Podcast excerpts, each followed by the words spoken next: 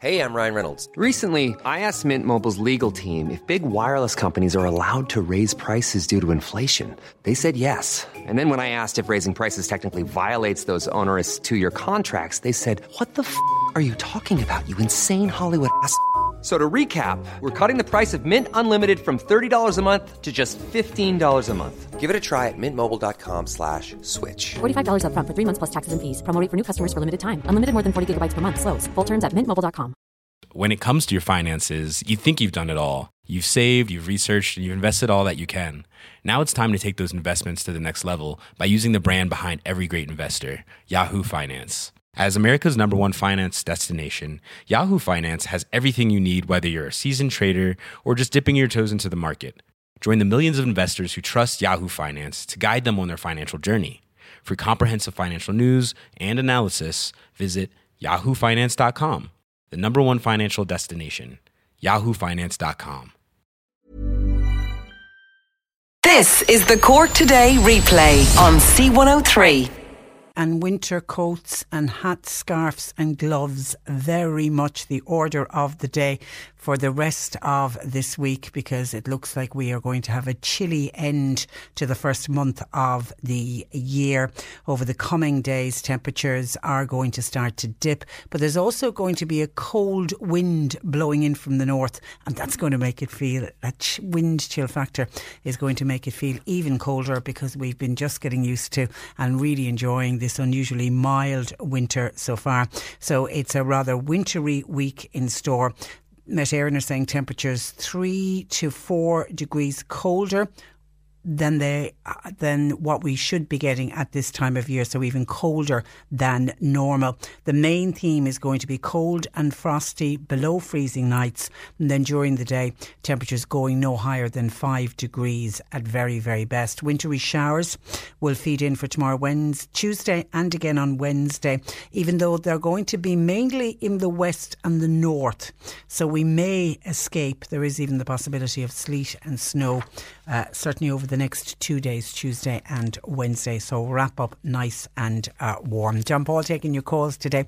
If there's anything you want to share with us, uh, eighteen fifty, three three three, one oh three. Anything happening over the weekend, any issue you want us to be talking about, give us a call. You can text or WhatsApp as well to oh eight six, two one oh three, one oh three. Some of the issues we are going to be addressing on the programme today include a discussion on the city boundary extension. This was back in the news last week because the legislation that was needed in order to extend the city out into the county, that was passed in the Oireachtas last week. So we're going to talk about what it will mean for county areas and trying to find out how people feel about the city boundary. It depends on who you're listening to or what political commentator you're reading. Some people say this is going to be terrific news for both the city and the county.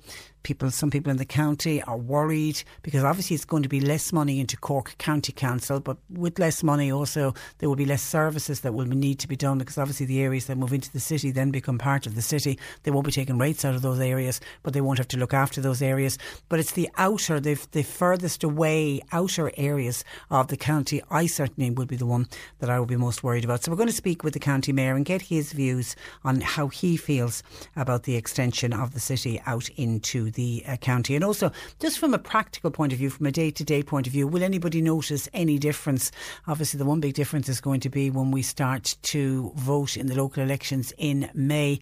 There are going to be some people heading into polling stations being asked to vote on names that they haven't seen before on a ballot paper. We're also going to get an update on Ballymacquirk Cross. Now, we've discussed Ballymacquirk uh, Cross, which is on the Mallow to Killarney Road.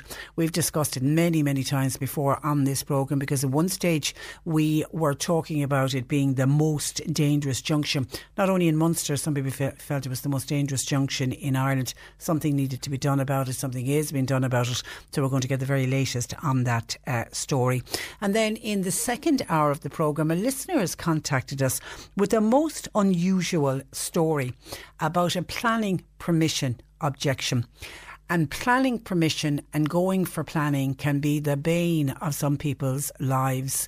We have seen families nearly brought to their knees with frustration trying to get planning for one-off houses. We have parents who are trying to give a piece of land to a son or a daughter so that they could build, and they're, you know, live near the family. They want to live near the family.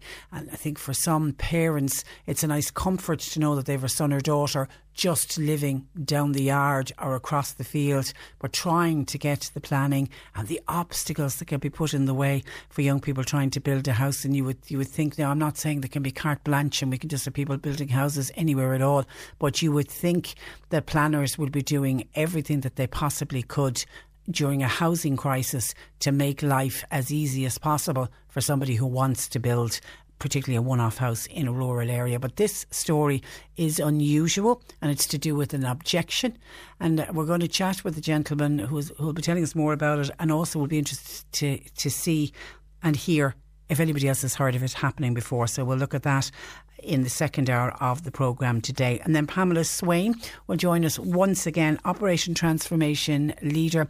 Pamela is from Youghal. She had a terrific first week where she lost seven pounds. She went more than double the target that she was asked to do, so it was a terrific start for her. And then last uh, Wednesday we saw her pop on the scales and she lost nothing, even though she had had a really good week and stuck to the plan and did all of her exercise, and you could see it in her little face, bless her heart. And even though she was fine and she listened to them, the judges were all quite positive. I'm trying to say don't worry about it, but you really could, I'd say when the cameras stopped, I'd be really interested to see how, how did she feel. Was she absolutely gutted? Because it's just, my heart sank when I realised that she hadn't lost any weight, because she has been doing so well, and then all of the other leaders lost, which, you know, God help her. Anyway, we'll catch up with Pamela. And actually, talking of reality T V shows, Onion Mallow has been on to say, Patricia, would you wish Demi Isaac the very best of luck in Dancing with the Stars, and to tell her how proud we all in Mallow were of her last night. She was amazing. She put on a fabulous salsa to Beyonce's One Night Only. Yeah, she brought out her her not bootylicious, her demilicious. She was, she really was uh, terrific. But of course, the song and the dance and all the moves very much suited uh, an eighteen-year-old. I mean, she brought her A game last night, and let's hope and see that she can really maintain it, because you can you could see from day one with Demi there is a there is a, a, a dancer, and the the diva dancer, the Beyonce diva dancer came out last night. So let's hope that she continues uh, to do well in uh, Dancing with the Stars. And then Annalise Dressel will join us in the final hour of the programme from the Health Hub Times Square in Ballincollig, giving us as always her nutritional advice. But we will also ask her about uh, an issue that we touched on on the programme on Friday, and this is to do, and it's something that Annalise has warned us about in fairness, and has been saying to people, do what you can if you're talking to any of your politicians to get them to change their mind on, on this, and it is to do with V A T and an increase in V A T on vitamins and minerals and fish oils, which at the best of time are not the cheapest of items when you go to buy them in the chemist or in, in the health store. But the V A T rate on vitamins and minerals and fish oils has always been set at zero. And somebody in Revenue Commissioners and the powers that be have decided, no, we need to look at that again. We need to put V A T on vitamins, minerals and fish oils, and we'll set the V A T at twenty-three percent. And twenty-three percent is the V A T rate that is set for luxury items, which the mind boggles, because the, it was, as somebody mentioned on the programme on uh, Friday, if you're going in to get a burger, I think if you buy a burger, V A T is set at nine percent, and a burger isn't exactly the best thing you can be buying for your health. And yet vitamins and minerals and fish oils are things that, you know, are promoted, and we're told to look after our health. And if you're not getting enough vitamins and minerals, then, you know, in your diet, then maybe you need to buy some vitamins and minerals to keep you out of hospital and to keep you healthy. How and why anyone could decide that they should be set with a twenty-three percent V A T rate, and to go from zero to twenty-three percent is really going to increase a lot, you know, a a sizable proportion. One of the examples we used last week was I think it was a fish oil, which is currently at f- just a little over fifteen euro. It will go to, go to over twenty euro when people go to buy it. I think it's coming in from March, so we'll talk with Annalise about that. So that and more in the programme today. Your thoughts and comments welcome to eighteen fifty, three three three, one oh three. You can text or WhatsApp oh eight six two, one oh three, one oh three. And I can just see a text in from a listener. Uh, I'll give this out for fear that I forget about it, to say, hi, I lost my wallet in the in the Kanturk area, or possibly in the Newmarket area on Friday afternoon. If anybody found it, um, I'm sending on my, I have this person's, gentleman's contact details. So is anybody out and about doing shopping, picking up the kids from school, about your business, at work, whatever? Did anybody pick up a wallet either in the Kanturk or Newmarket area? Obviously, this gentleman was in both Kanturk and in Newmarket, and unsure where exactly he has lost his wallet. But that is just, besides, there obviously maybe there's cash inside in the wallet, but it's all of your cards. If you lose your wallet or your purse and having to get all of the cards cancelled and then reissued, it is just an absolute nightmare. So if we can find this gentleman's wallet, I don't know if he's already gone, contacted the bank to get everything cancelled, but there'll be other items in it. You know, there could be a thing like his driver's licence, et cetera, and other things that, you know, he hasn't gone about yet.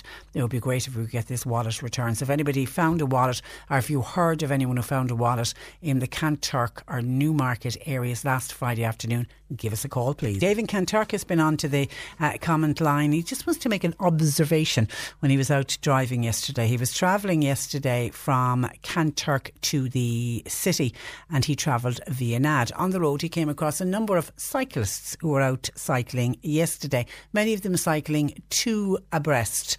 One pair in particular on the road heading into Nad. But he said every time he ended up behind these cyclists cycling two abreast, and obviously then he had to slow down because he couldn't overtake them. So for a period of time, he was travelling anything from as slow as thirteen kilometres, and at most he got up to between twenty and thirty kilometres beside uh, the cyclist. He just wanted to get from A to B, that is he wanted to get from Kanturk to the city without harming uh, anyone. And when I said to John Paul, was Dave suggesting that they shouldn't be on the road? He was saying no, but he felt with narrow roads and some of the rural roads that cyclists are on, they certainly shouldn't be cycling two abreast, and the cyclists need to be aware of cars behind them. And it's funny because I was on the road between Mitchelstown and Mallow on early afternoon on Saturday, and I ended up behind a tractor who was pulling a large kind of a tanker on the back.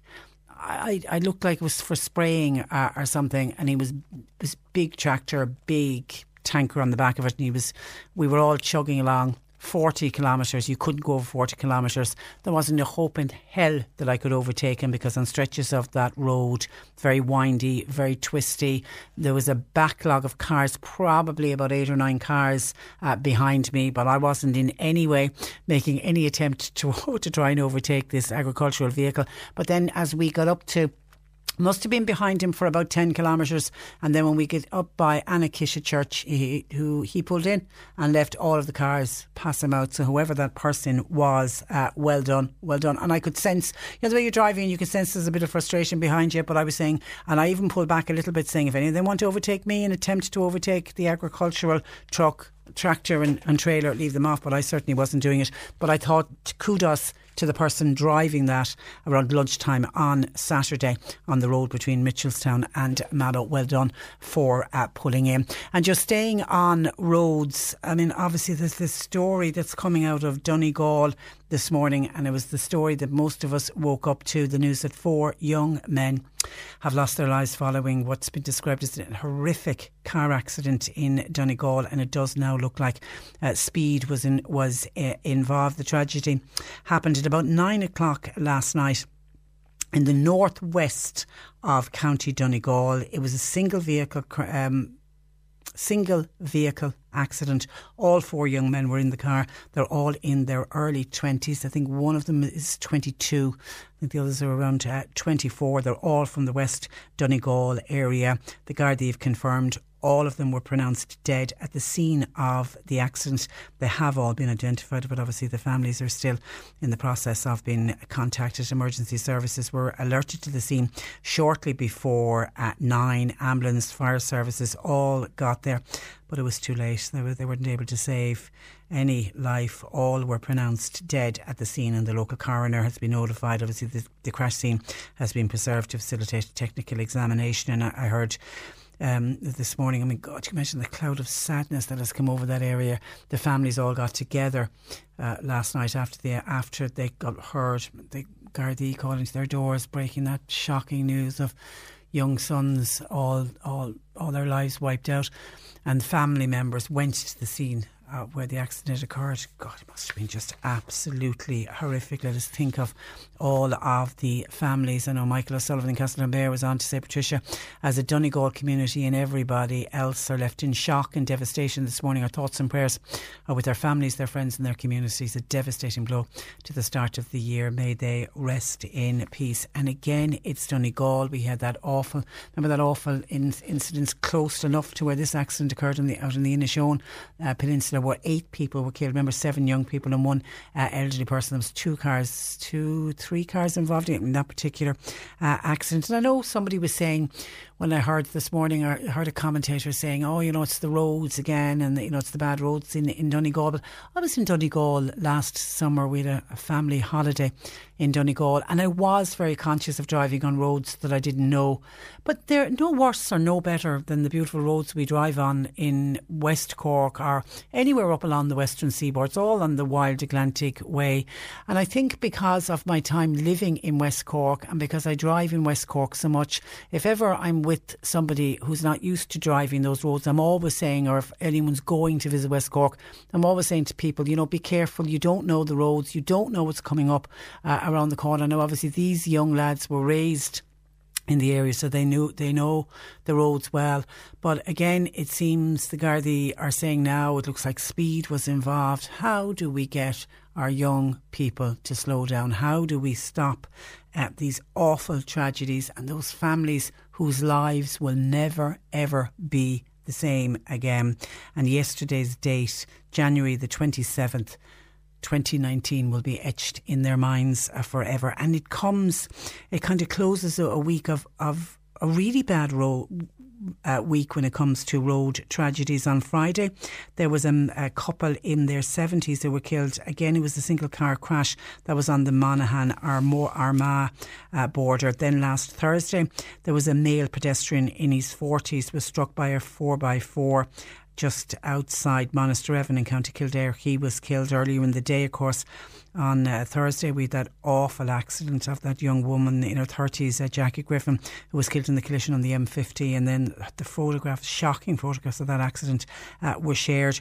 And then also on Thursday night, there was the female passenger in her eighties killed after the car she was travelling in uh, was killed in uh, Galway. And then I heard Barry, when he was talking about the four young men in County Donegal, there was also another uh, person killed. So I think ten, I think it was a week where we lost, lost ten people on our roads. May they rest in peace, and our thoughts and prayers uh, with their families. eighteen fifty, three three three, one oh three.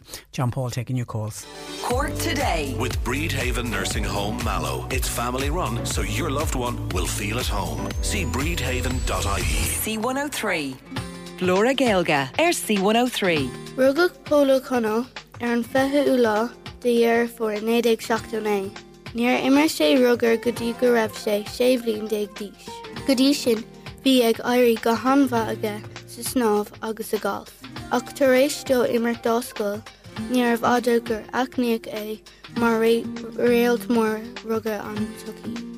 Dimmer Pole Mar Nosgrad Kugamoon, Dera, Agus de Urin alone. Agus Kiapok A Mar Captain Air on Tree Urin. Igor Kugamoon, Dimmer Shade. Gálcéid is a octaig uair, agus daimsig sé cuig fuinta is nócha. Dimar sé oscion céid or dera, ag aimsú gáscóir is cuig fuinta, solar aig sé as an gleha. Coníon pól I limnach, lena van céla agus trúr póstáco. Is trénálaí é, inis, le fern rugar na héireann fui feha. Lake Moorsport. Le Blúir Gaeilge is mise Donnacha Oileántaigh ó Gaelscoilt Máistíbh má anna. Céad as a three Kirkig. This is the Cork Today replay on C one oh three. Last week saw the passage of legislation in the Dáil, which will see the first extension to Cork City's boundary in fifty years. Welcoming the news, the Mayor of the County of Cork, Councillor Patrick Gerard Murphy, who uh, joins me. Good morning to you, Patrick. Good morning, Patricia. Uh, How are you? I'm very well, and you're welcome to the programme. Now, this process has been very challenging. Are you happy that it's finally over with the passing of the legislation and now you can get on with the job? Absolutely, Patricia. It's been a bit of a soap opera, really, to be honest with you, for the last three years odd. Uh, we first had the um, Smithy report, which, which uh, recommended a merger, and then Simon Coveney and Micheál Martin decided that wasn't good enough, and they, Simon Coveney initiated another report, which was the McKinnon report, which overruled that and, and recommended a, a, an extension to the boundary uh, of Cork City, and we are, we are where we are now, and I'm delighted that finally a line has been drawn in the sand and we can move on now at this stage, to be honest with you. Has the financial compensation from the city to the county been agreed? Not fully agreed. There's a an independent arbitrator appointed to oversee that, and I think there, once the staffing um, arrangements are completed, then that can be agreed fairly quickly, I would imagine. Is that the biggest job at hand first off to get the, uh, I think, is it four hundred staff? No, two hundred staff. two hundred. Roughly, roughly two hundred staff are going to be transferring. Now, whether they transfer immediately or whether they transfer over a period of time, I don't know, uh, Patricia, but um I don't think the two hundred will be transferring immediately in June. Um, it'll be, it'll happen over a period of time. But um, so there's two hundred staff, and I suppose you're looking at a compensation package of around forty million is what we're looking at. And the county badly, badly needs that, because the areas transferring are obviously very kind of wealthy areas from a property tax point of view and a rates point of view, and we're losing all that, that revenue and that income. And whatever compensation package is put in place, it'll be paid over ten years, isn't? Wasn't wasn't that the agreement? Yeah, we actually, when we saw the draft legislation back in August, it wasn't to our liking at all, and we put in an off, we put in a good few recommendations as to how it could be changed, and some of them have been taken on board. One of them was that a review after three years. We got that out of the legislation, and uh, that's going to be after ten years now. There's going to be an independent review of the compensation. So is it still necessary? And is it still appropriate? And uh, the other thing is, we got into the legislation was uh, indexation. So there's not sure how, what kind of uh, metric they're going to use for indexation, but we've got that in as well. So it'll be index linked over the ten-year period. Okay, and leaving the financial arrangement uh, aside, uh, Patrick, there has to be obviously give and take on both sides. Is there any part of the agreement that you're actually disappointed with? Well, I suppose we wanted the amount of staff to transfer stitched into the legislation, and that wasn't stitched in. Um, the other thing I suppose we wanted to do was the guarantee of the compensation, um, and that wasn't stitched into the legislation, which we were hugely disappointed with, because it's now up to the city to pay us the compensation at their behest, um, and the only recourse we have to, I suppose, to, to gather that uh, compensation is to um, is to um, take him to court, basically, which is which costly procedure which is, and uh, yeah, time consuming. Yeah, yeah, yeah, yeah, yeah. It shouldn't happen. T- but Patrick, we, we actually we actually wanted the, the department to be the arbitrators of that, so that they would actually pay the compensation and re- recoup it from the city. Um, but that didn't happen. So look, hopefully it won't come to that position. You know, um, we're hopefully you know we'll get the compensation every year and there'll be no problem. And that's any chance that there will be additional government funding for the council? Well, I, I, I back when I was elected back in the end of June, um, McFinn, Councillor McFinn, the Lord Mayor, was elected the week before me. Um, we met very quickly and we decided that we were going to put, you know, Cork, the region, forward as such, you know.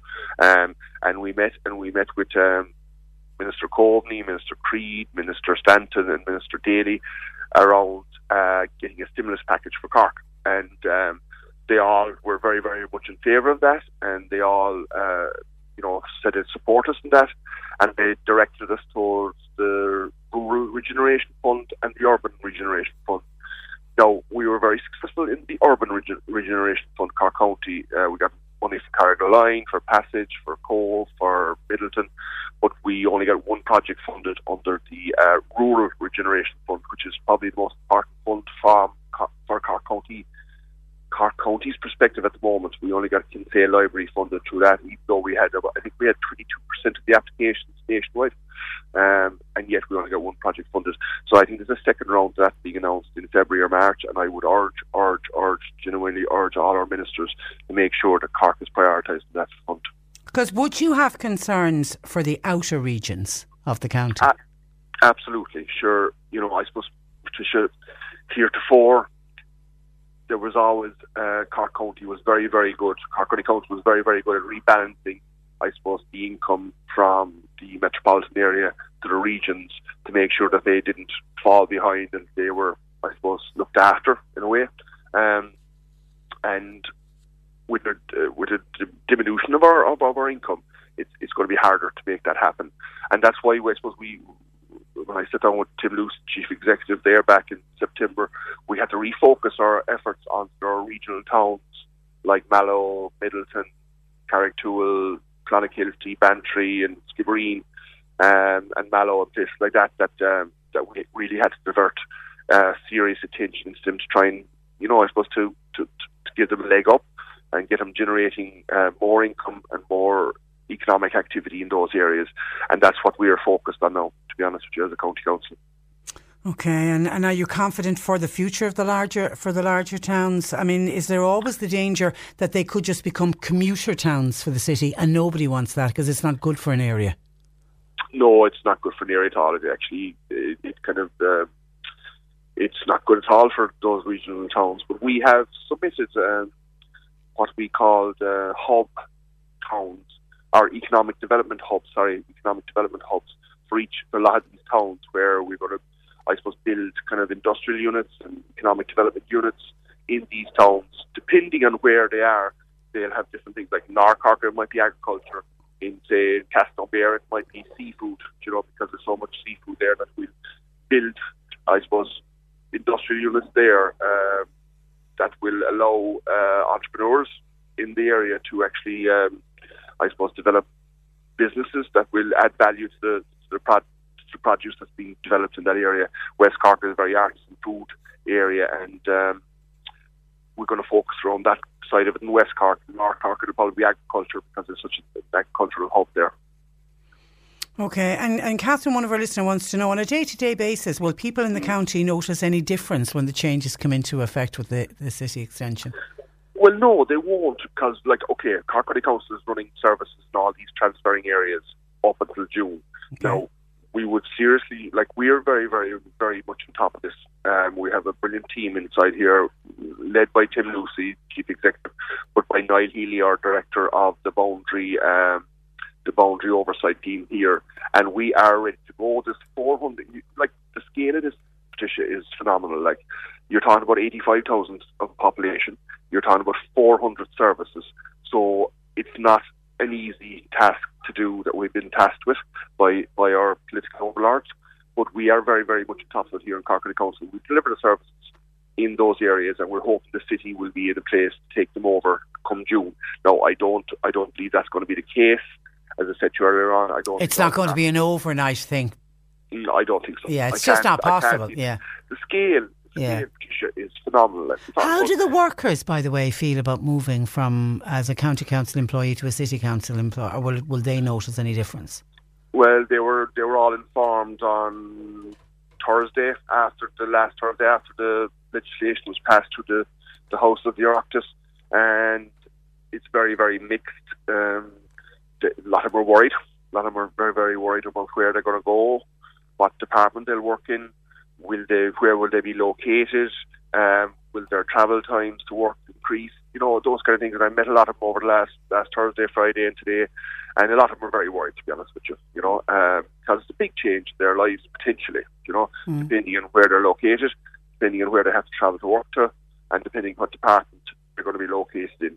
So, yeah, there's a lot of lot of um, what's the word fear. Anx- and anxious, I'd say anxious, yes, some anxious workers, absolutely. yeah. Okay. Like two hundred staff is an awful lot of staff to be transferred. It is, you know? it is. It well, is. And I think there's, you know, there's people in the county as well, not just workers, I think people living in the county, there is a sense of anxiousness mm. about it. I think you're right, it's yeah. good that at least the legislation has passed. We've been talking mm. about it for quite some time. Let's get absolutely. on with it now. You know, we can't change it, so we need to, we need to move forward. Uh, so we'll keep a close eye on, on this story. Close in the meantime, it, yeah. in the meantime, Patrick, thank you for that and thanks for ter- joining us no on the problem. programme. Bye bye, bye bye. That is the Mayor of uh, Cork County, uh, Councillor Patrick Gerard Murphy. For a number of years now, we have been discussing and highlighting a junction in North Cork that has been described as one of the most dangerous in Munster, if not the whole country. Councillor Bernard Moynihan uh, joins me with the latest on plans to make Ballymacquirk Uh, junction uh, safer, and he joins me in studio. Good morning to you, Bernard, and uh, you are welcome to to the programme. This junction is on the N seventy. Just remind listeners about how and why this junction is so dangerous. Well, the bottom line is that there, I've been contacted, inundated with contacts regarding the Ballymacquirk junction. Several and several people, and a huge amount of people from Duhallow travel to, to Cork every day to work, uh, from Ballydesmond to Rockchapel, back down to Cantork, all that area. Travel huge. There's a huge amount of people travel travelling to Cork every day to work. It's identified not by me but by the T I I and by the County Council as a very, very dangerous junction. And at the last meeting of the Municipal District, it was said by our senior engineer in Cork County Council that this is a priority project for Cork County Council. We've just had Patrick Gerard, our, our Lord Mayor, on re- earlier about funding and so forth, and, and, and we're to get forty million funding from the, the, the city when, we, when, when the boundary changes take place. But the bottom line is, I suppose, we, we have to say to the public who are listening this morning, there is good news in the context of where we were. The last time I was here with you, Patricia, things have moved forward in that consultants, their um, consultants have been appointed. They're called Road Plan, and they have been appointed to design a roundabout. So it has been agreed. Now, this is the important point. It has. It, are, are we absolutely one hundred percent saying this junction is going to become a roundabout? Yes. Okay. Yes, absolutely, one hundred percent certain. There were several studies carried out, and they identified that the most, uh, the, the best option was a roundabout. Now, the consultants were appointed last Thursday, and they are starting work this morning, designing a roundabout for Ballymacquirk. So therefore, it is, and I want to thank the three and a half thousand people who signed petitions to, to get this junction up and running. But certainly, I suppose, from our point of view and from the public's point of view in Duhallow, we need to get the pressure on to get this junction Uh, completed and up and running as fast as possible. It will involve the the, the T I I and, uh, around the country. There are very few roundabouts out in the in rural areas mm. such as Ballymacquirk. So to get a roundabout in Ballymacquirk was, is a significant advance, and we have it here in writing from uh, Bob O'Shea, the senior engineer of Cork County Council, stating clearly it's going to be a roundabout. Therefore, you know, they're designing a roundabout starting this morning. It's going to involve lang- land acquisition. It's going to, there's a, a bridge on the way into Ballymacquirk from the Mallow side. There's a river there and so forth. It's close to a river. So there's a lot of work involved in getting this project uh, from where it is today, which is designing a roundabout, to getting it constructed and so forth. But I intend, if re-elected, to keep the pressure on to get the roundabout done in Ballymacquirk. Like and, and I know when we've discussed it before and discussed this option of a roundabout, obviously there will have to be land uh, purchased. You've always reckoned that the local landowners, there, were, there were, nobody will object because people, the local landowners are people who live in the area and they know how dangerous this junction is. Well, I mean, I can't speak for the landowners, but I'm very hopeful that the landowners, when approached by Cork County Council to purchase the land, to, to construct a roundabout, will be amenable to doing a deal with regard to to, to, to land purchase. To put if they, if they, I mean, it does say here that, that the, the scheme may require compulsory purchase order. It is so significant for Cork County Council that they might p- push forward with a compulsory purchase order. I hope that doesn't have doesn't need to take place, but certainly, Patricia, from the public's point of view and from a safety point of view, and talking to the guards, there are a lot of near misses in, in Ballymacquirk. There's, I get regular texts from people saying, I've just gone through Ballymacquirk, there has been a, a near miss here today. That's happening all the time. I'm getting those kind of calls and, and texts. And I think as the roads are getting busier, Bernard, it's making junctions like that even more dangerous. Absolutely, like there's no question about it. The, the road, the, the, the our road, the Ballymacarrick is way, way more busy now than it was five years ago, six years ago. As the economy is improving, as there's more industry coming in, there's a huge volume of traffic, there's a huge amount of, of, of lorries and so forth going through Ballymacarrick. And, you know, in the summertime, you have the farming season on, tractors and all that kind of business, silage and all that. So therefore, it's it's absolutely crucial. This, in, in my view, the most crucial piece of infrastructure that we need to, to replace in Duhallow at the moment, in, in terms of road and so forth, is Ballymacarrick. It, that junction requires to be done as soon as possible. Have you a timeline on, wh- on how long you believe the work could take? Well, I haven't a timeline because all I have is uh, what I have is in front of me for a letter signed by Bob O'Shea saying that consulting engineers have been appointed to design a roundabout. I can't give a timeline for that project, but I'm hoping the consulting engineers, it's now January, they should have their design in by the first of July. We should be able to move forward when we have the design. It'll re- it'll require a Part eight planning. It won't have to, it won't go, have to go through the normal plan- planning process. Okay. In that the councillors can give the planning for it. Will the work cause delays? Yes. Okay. Yes. People now are just going to have to put up with that at, when it's ongoing. Absolutely. There's no question. Any work, any construction, anything like that, there's going to be delays involved in it. But certainly I'm hopeful that we can get this project moving as fast as possible from design to through planning and into construction as fast as, as is humanly possible, Patricia. And, you know, uh, from my point of view as an elected rep for the people of Duhallow, I will keep the pressure on to get that work done as soon as I can. OK, well, somebody wants to know, was any other option looked at beside a roundabout? Besides yes, a all roundabout? Options were looked about, side roads and slip roads and, you know, everything was looked at in, in, in, in even improving the you know, the, the current cross to improve it. But the, the, the, the engineers or the design people came up with the with, with the with the option that was best appropriate for Ballymacarrick was a roundabout. And they felt it was the safest as and well. And was the safest yeah. as well, yes. OK, and then there's another junction out in Boherbuie that's proving rather dangerous. There is one, yes, in Lamana Cross in Boherbuie. Lamana Cross, my, my, my dad, my late dad, was in a car accident back there in nineteen eighty-seven. And he just ba- he came he barely escaped, really, to be honest. And uh, uh, uh, and I've been working to get that junction straightened out as well. We are making progress on Lamana Cross. Uh, that that job, the, the Lamana Cross is a smaller job. It's not as big as Ballymacarrick. It's just a realignment of the cross, and we're hoping to get Lamana Cross realigned uh, during the course of two thousand nineteen. Okay, we need to get these roads uh, sorted out. I mean, everyone's talking about the awful tragedy that happened in Donegal. We don't need any of those tragedies. Absolutely not. Uh, down here. And just uh, finally, Bernard, you, you, you paid reference to it. I, I started the programme by speaking with the Mayor of Cork County, Patrick Gerard Murphy, on his views on the boundary changes in the legislation that got passed last Friday. What's good news, bad news? What's your feeling on it? I'm sure I, I, I think it's it's it's a mixed bag, really. But I'm hoping that, you know, the realigned Cork County Council, that there'll be more focus on places like Duhallow, like the town of Kanturk. We badly need a link road in Kanturk. It's completely choked up at the moment with traffic. We have planning gone through. We have land purchased from the Mart, who were very, very cooperative, in fairness to Mart and Kanturk, in, in, in allowing us to build a link road, or to give us the land to build a link road in Kanturk. The land is purchased. We need to get that link road into Kanturk as well. I'm hoping that with the realignment of the, the city and the county, that there will be more funding available for places like Kanturk, places like Duhallow, to get work done in Ballymacarrick.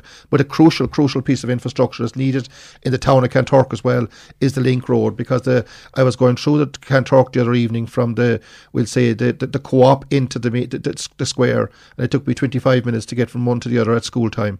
That that town is is is is, is, is a very busy town, and we need a link road in Kanturk as soon as possible, built and constructed. Yeah, and it, there's a lot of other towns will say the same thing, Bernard, but but I think you're making a, an interesting point about the boundary change. Uh, hopefully it will shift more focus. Well, I am very hopeful. Onto the uh, outer regions. Patricia, I am very hopeful that when we the council is realigned, that that, that there'll be a more focus on rural on rural on, on rural Cork. And as Patrick Gerard said earlier, the one point I consistently make in, in Cork County Council is in Duhallow. You know, they talk about West Cork, they have a booming tourist tourism industry.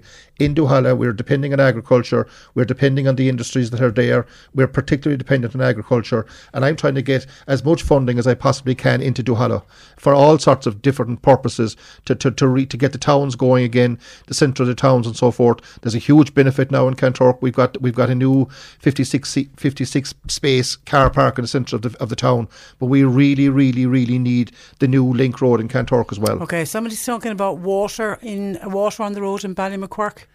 Water to get the water off the road. Absolutely. I, I, I'm consistently making reps with regard to improving Ballymacquirk. There's water on the road I passed through this morning. That that, that, that Ballymacquirk is, is it's a junction that needs constant attention. OK. All right. Uh, OK, we leave it there. Um, thank you for that, Bernard, and uh, thanks for joining us. That's Councillor Bernard Moynihan. You're listening to Cork Today on replay. Phone and text lines are currently closed.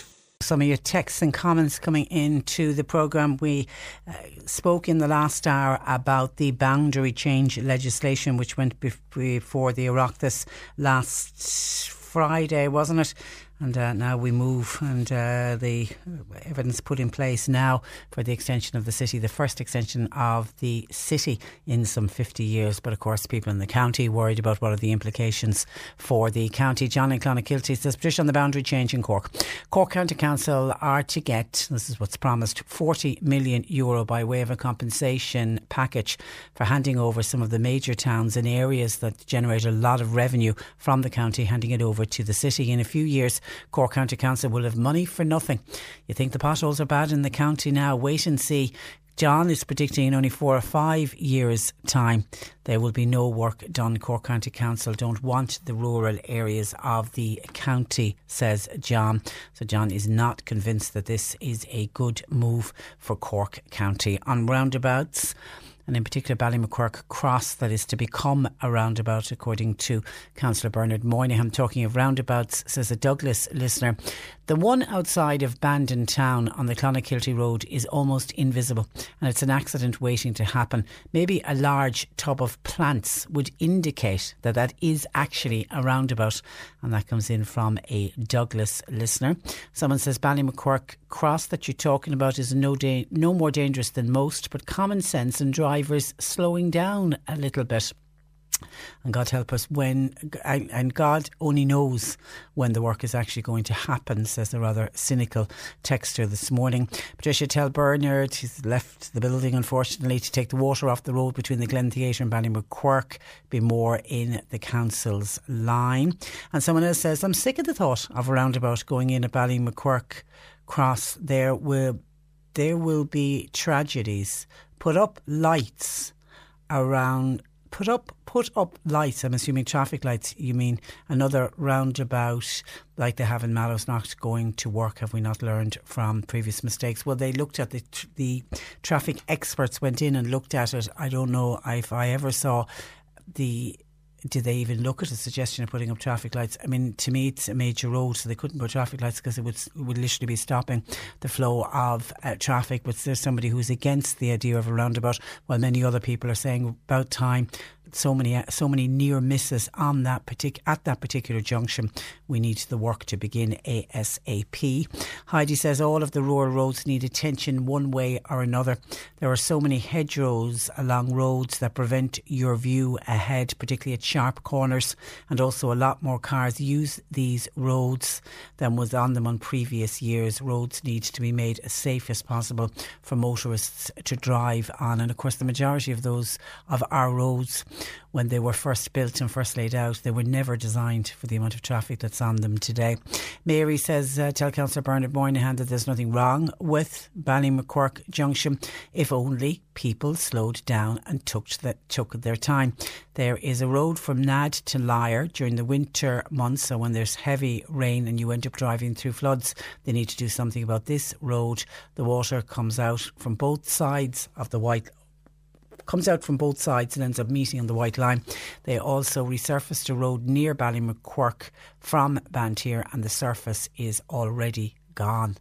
So says uh, Mary and Liz, and actually somebody else was asking the same question. Are we getting our li- when are we getting our library in uh, Cantarket? Still, we'll see. It doesn't. There's any update on that. I know we looked at that before Christmas again, but I don't think there's an update. We'll see if we can get an update on the library in uh, Cantark. And an agricultural meeting, by the way, there was arranged for the James O'Keefe Institute in Newmarket. Has been called off, and it'll be rescheduled for another date. Okay, that's the agriculture meeting. James O'Keefe Institute in Newmarket is off for tonight. John in Castletown Roach says, why are these politicians so concerned about their local areas? Could it have anything to do with the local election which is pending in May? What is what is the compensation? What if, I think that should be, the compensation doesn't come from the City Council? Will the county suffer? Will it be businesses that will end up having to pay more uh, rates? Well, the big worry is to do with the compensation. That's the one thing that hasn't been agreed yet. I mean, there's this talk of the forty million and there's talk of it over ten years, but now there's talks about will it be index linked? And then, of course, the big burning question is what happens at the end of the ten years. I mean, work will still need to be done in the county areas, and if, if a big revenue stream which has been removed from the county and going into the city, that's a large chunk of revenue coming from the county. What happens after the ten years? I, I would have concerns as well. Now, whether they'll be able to go to government central funds, I don't know. John in Castletown Roach, is he right? Will it, will it be businesses? Will it be business? Will it be hit? Will they be asked to pay more rates? And there's only so much rates that businesses can pay before it's just not worth the business opening opening their door. And as for your criticism of why a politician is so concerned, I mean, if you regularly listen to this programme, we, through not just coming up to an election, we will have particularly the councillors on this programme always. I mean, that's their raison d'etre. Their reason to be is fighting for local areas. So I think you're you're wrong, I think, in your criticism of uh, councillors, John. But thank you for your call to eighteen fifty, three three three, one oh three. We were talking about slow moving vehicles. And in particular, I was talking about an experience I had on Saturday on the Mitchells-Tantamallow Road, where I ended up behind an agricultural vehicle for about ten kilometres, chugging along merrily at forty miles an hour. I wasn't in a rush, so I was fine. I was fine, but I was conscious of the cars building up behind me, and eventually the gentleman driving the vehicle pulled in at Anakisha Church and let us all uh, pass. Martin in Bantry said when he used to drive a slow-moving vehicle, he was of the view that it was law. If you were driving a slow-moving vehicle on a road, you're obliged to pull in if there are a number of cars behind you. He was always told, keep an eye in the rearview mirror, and if you get more than five cars building up behind you, then you need to uh, pull in. Isn't always possible to pull in, but when there's a space for you to pull in, Martin says it is the law and that people need to do that. It, the reason I mentioned it was we had a call in earlier from somebody who was out driving yesterday and was giving out about the number of bicycles that were out yesterday. I suppose people out training for the various races that will be coming up, and yesterday afternoon, weather-wise, was it pleasant enough for cycling? I can't think, but then cyclists go out in all kinds of weather. They are hardy souls. Joan says car, uni- car users have to pay insurance and tax in order to put their car on the road. Why shouldn't the same be done for cyclists? Trying to overtake them at times can be very difficult. They don't always let you drive by, says Joan, who's critical of uh, cyclists. Mary Mallow said that Mallow to Mitchelstown Road that you were on on Saturday that you're speaking of, says Mary, is an awful road. It's not so much bends, there's dips in the road and bumps on the road, and therefore you can't see what's coming. Yeah, hence the reason that there's the, I wasn't taking any kind of risk in overtaking that agricultural vehicle. I said, I'm staying here. I know the road too well, and I know the the dips that are in the road. I also know the bends and the twists on it, so I certainly was going nowhere very fast, literally. I was going very, very slowly, and so was everybody else uh, behind me. eighteen fifty, three three three, one oh three um, the lives lost in Donegal. I feel so, so sorry to hear, says the texter. Four young men have lost their lives in a road accident. I really think it is time when young people take their driving test that they're shown a film of how speed and other things on roads, how it can end up taking their lives. It really needs to be brought home to them that they're driving a car and that vehicle can actually kill. I, I feel so, so sorry for the loss of those yo so such young lives. May they rest in uh, peace. yeah, they can you know, imagine what life is like, or that sort of veil of sadness that's hanging over Donegal this morning with those, the four families and then the extended families and all of their friends. It's just absolutely shocking.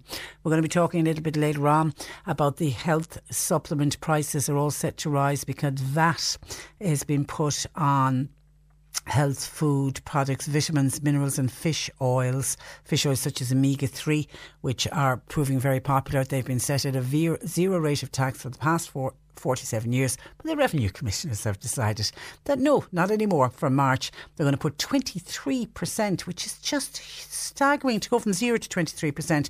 And it's going to some of the examples we've been giving.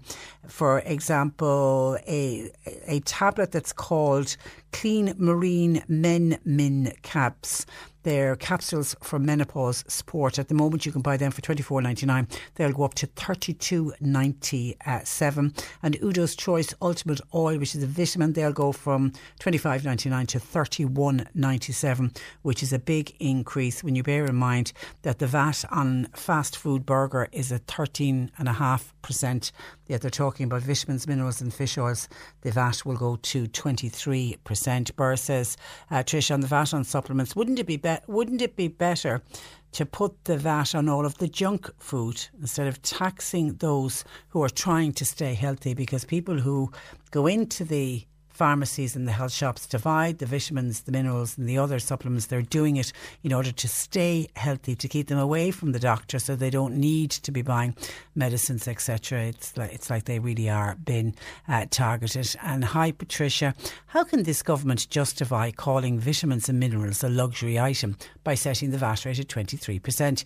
I think they get these ideas for raising extra taxes as if we're not taxed to the hilt as it is. This has got to be a joke. What next will they think of?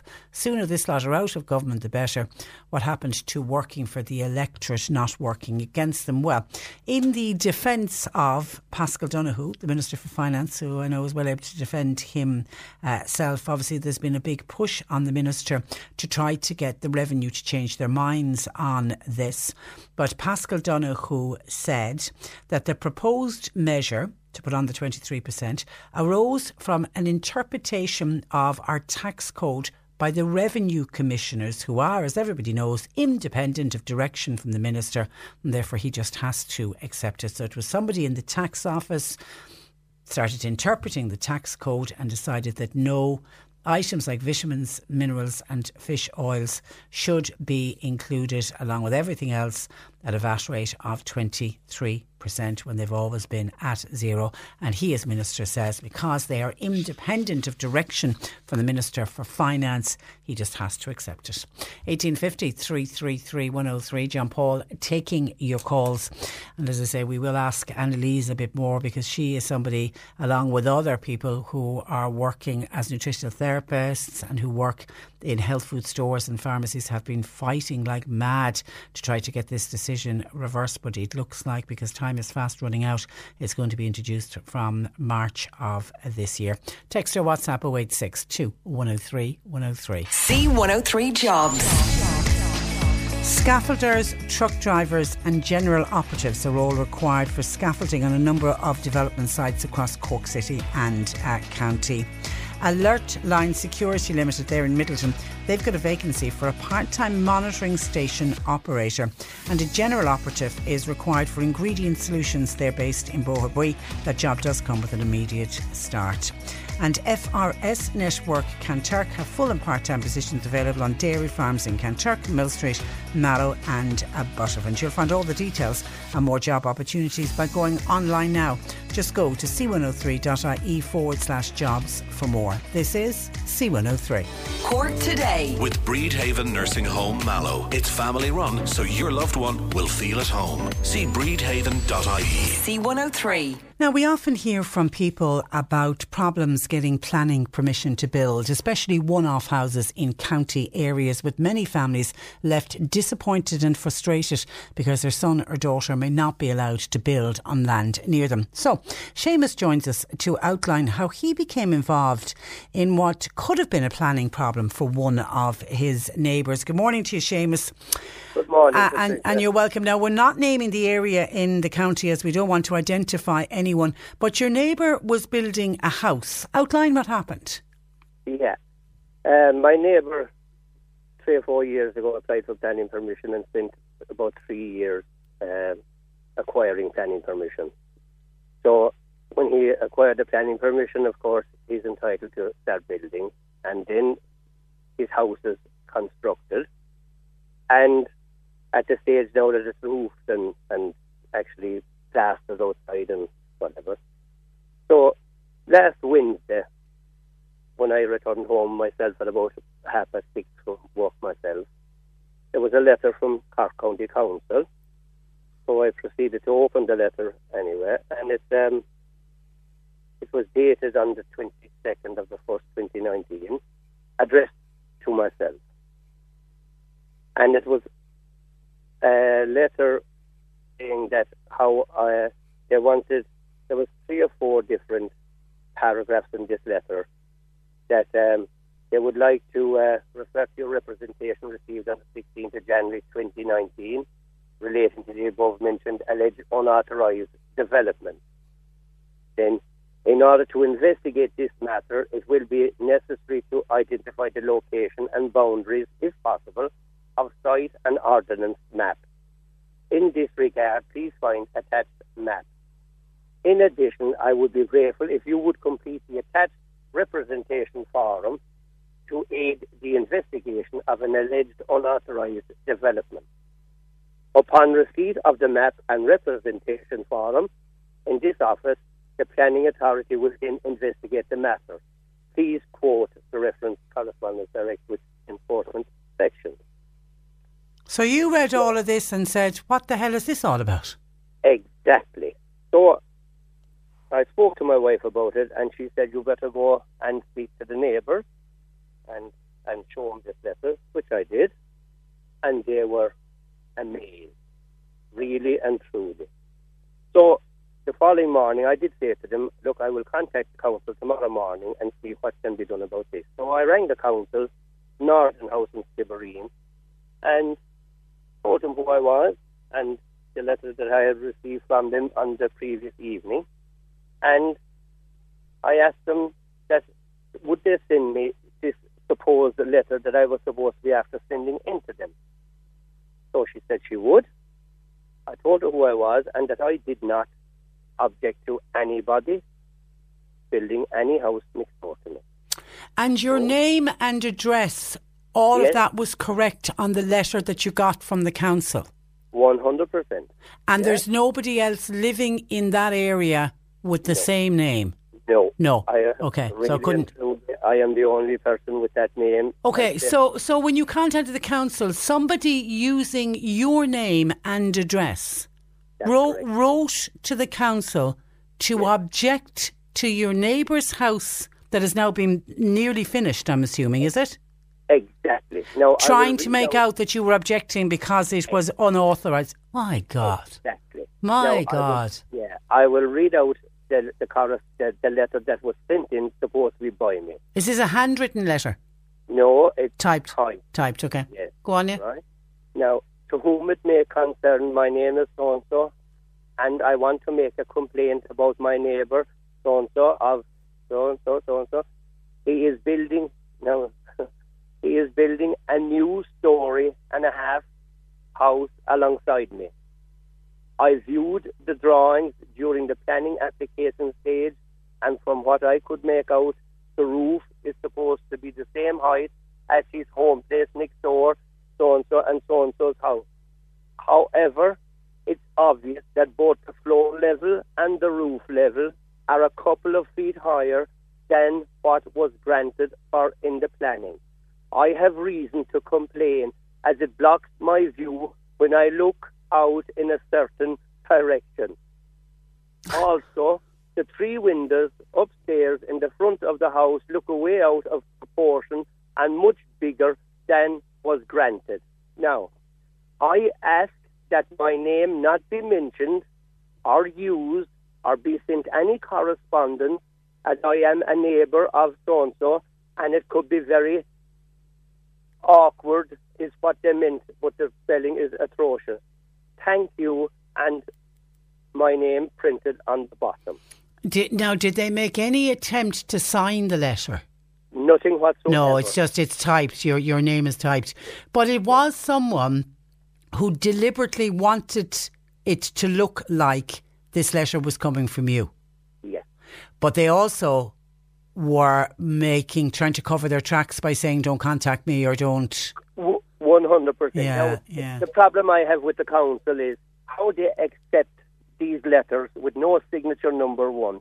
Now, if a person has a genuine objection, they have no problem in signing their name to a letter, yeah. number one. And number two, if it is a legitimate um, objection, they would have no problem in putting their P P S number on it if it went to it. Yeah, there's just no, no. verification for, by the council that, that the objector is who... who. Now, did, did your neighbour... Did the council contact your neighbour to say somebody's... No. Put, no. no. Thank, well, no. Oh, thank God.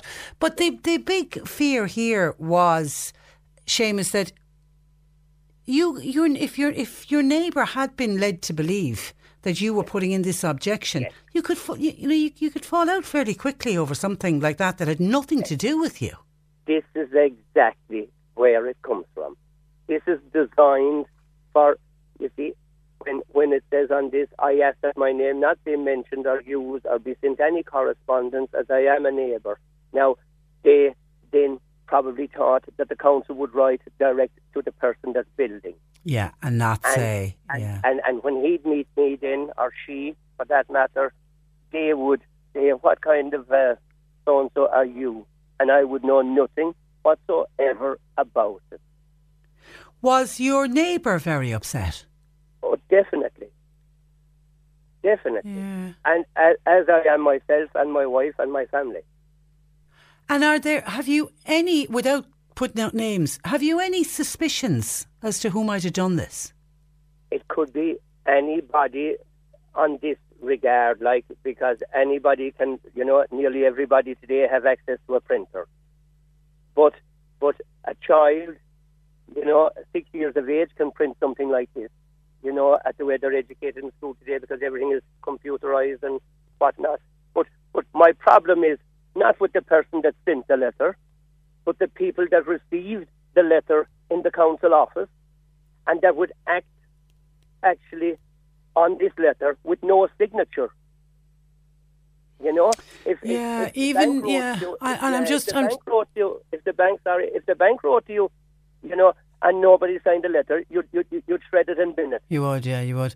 Someone you know? is saying the air code is a form of verica- ver- verification, but it's not, because anyone can anyone can find out somebody's air code. So that's yeah. that's no, just no, uh, that's just verifying the house. It's not verifying who wrote the letter.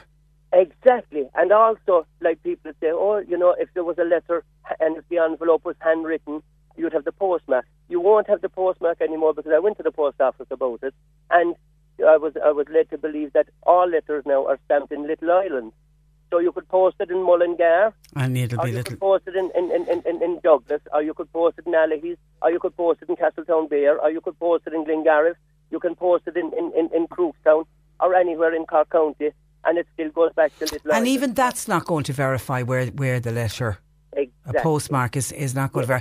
What did, did the council, did the planning department of the council say they would do do anything to look into it to try to? Well, what what what what, what they said to me was when I when I rang them and said I did not send this letter, I did not object to my neighbour, right? Mm. Well, she said now this it will be kept on file for six months unless that I write in. Or go to the council office in Skibbereen and stand in front of them and write a letter stating that I did not write this. This is going to be on this person's file for six months. Wow, with your name and your address. Exactly, exactly, which is totally wrong. Now, if the council like, it has to be made that little bit harder for people, really and truly, you know. Anybody can write a letter today, or, or, or print it in this case, and send it in, and, and, and, you know, and be the cause of an awful row between neighbours. Yeah, it's it's vexatious, you know? But I'd love to know... I, I, I, and and I'm thinking it's vexatious against your neighbour, Seamus, rather than against you. It's somebody obviously who has a set against your neighbour and for whatever exactly. reason is trying to cause trouble. Exactly, exactly. You know, now is it is it having a, a go at me or having a go at my neighbour? It, it could be any one of the two. I know. And you haven't fallen out with anybody lately, no, no, not, no. Not, well, not not you know. Not recently. Not, not, give any exactly not to give yeah. anybody reason to use. Okay, it's it's I, I've oh, never it, it's it's a really interesting story that you tell, and I've never come across it before. Have you since heard of anybody else? Well, I'll tell you now, not on not on, on planning, but there is certainly somebody handy on a computer, because the lady in our local post office has received a type letter as well. You know, that was very upsetting to her, and I mean. Really and truly, there has to be a stop put to this, because there is somebody going to get hurt somewhere along the line over it. And you're thinking that if anybody wants to object, particularly with the council, you're saying what, a P P, include a P P S number? Yeah, if they have a genuine, if they have a genuine case, and if they have a genuine objection, they would have no problem in using their P P S number. Yeah, or go in person. I wonder if they I'll insisted in that they went yes. in person. Yeah. Yes. Now, there's also a fee, the council told me, to be paid on this, right? And the fee didn't turn up with the letter. So, like the council, truly to God, there is somebody in the council that would say, let's bin this. Yeah. You know? And leave it. Yeah, bin it. Bin Just bin it. Yeah, bin it. Bin it. Yeah. yeah. You know? All right. Okay. Well, well done for getting for for doing your best to get to the bottom of it, and that yeah. you haven't fallen out with your neighbour, which is the main exactly. thing. Exactly. Uh, I went to the Gardaí all about this. Did you? I mean, you know, oh, I did. Yes. yes. And do they do they say is it is it is it is it illegal to do it? Oh, it is one hundred percent. Using somebody else's name as fraud. Yeah, yeah. You know, it's a criminal offence. Okay. It's a criminal offence. You know, somebody hiding behind somebody else. It is a criminal offence. Using my name and my address, you know, to get at somebody else is a criminal offence without my permission. And I'm assuming your neighbour has built everything according to the planning. I would assume. I it's would tough assume enough so. to get planning in this day and age. You're not going to cock it up by putting a window in the wrong place. Exactly, because, you know, like today you have to have an engineer. You do. You know, you have to have an engineer employed even to, to, to, to, to get planning permission in the first place, you know. Okay, well, we've put it out there to see if anybody else, I'd be really interested to hear, has anybody else heard of something like this happening before? But shame, shame on whoever decided to do exactly, that and... and exactly, co- and hide behind, yeah, and hide behind somebody yeah, else. A coward yeah. and nothing else. Exactly. All right, listen, Seamus, yeah. we'll keep in contact with you. Thank you for that. Yeah.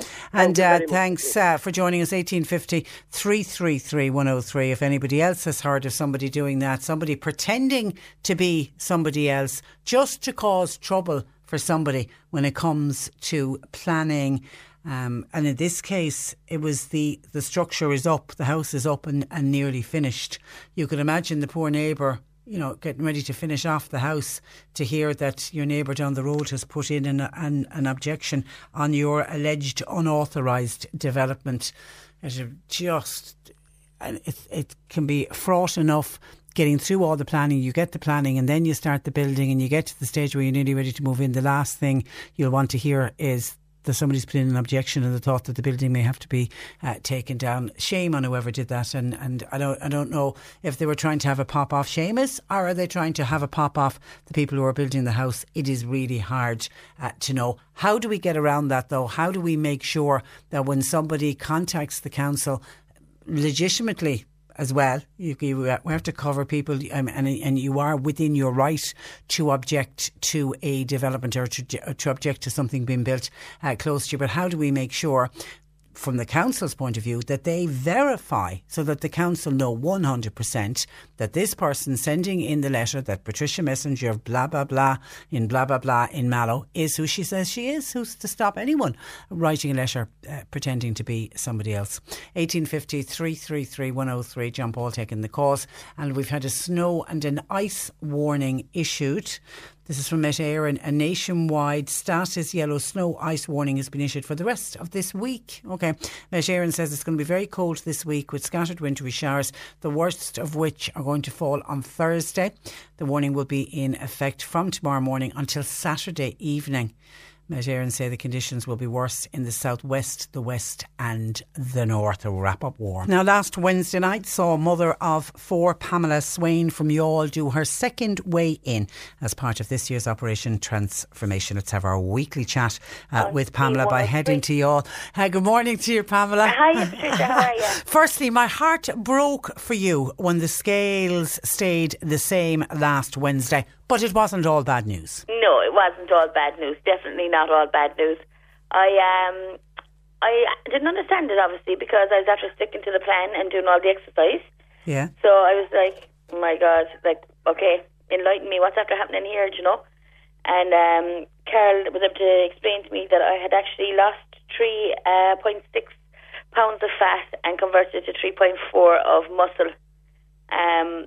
So they were delighted with that because that's actually what they wanted, people to be losing body fat. Yeah, yeah. Um, but like it was very disheartening, like, you know, to get up on the scales and not be down. Because did you feel like you had lost? I did. Like yeah. uh, my tops and stuff, I definitely have felt yeah. that um, there was a difference, like, you know, definitely. And on my chin and things like that as well, I would have said I, I lost weight, like, you know. But um, I think it's with all the exercise and the running and all that and whatever, like, that I definitely... my body, like, really responded well to it.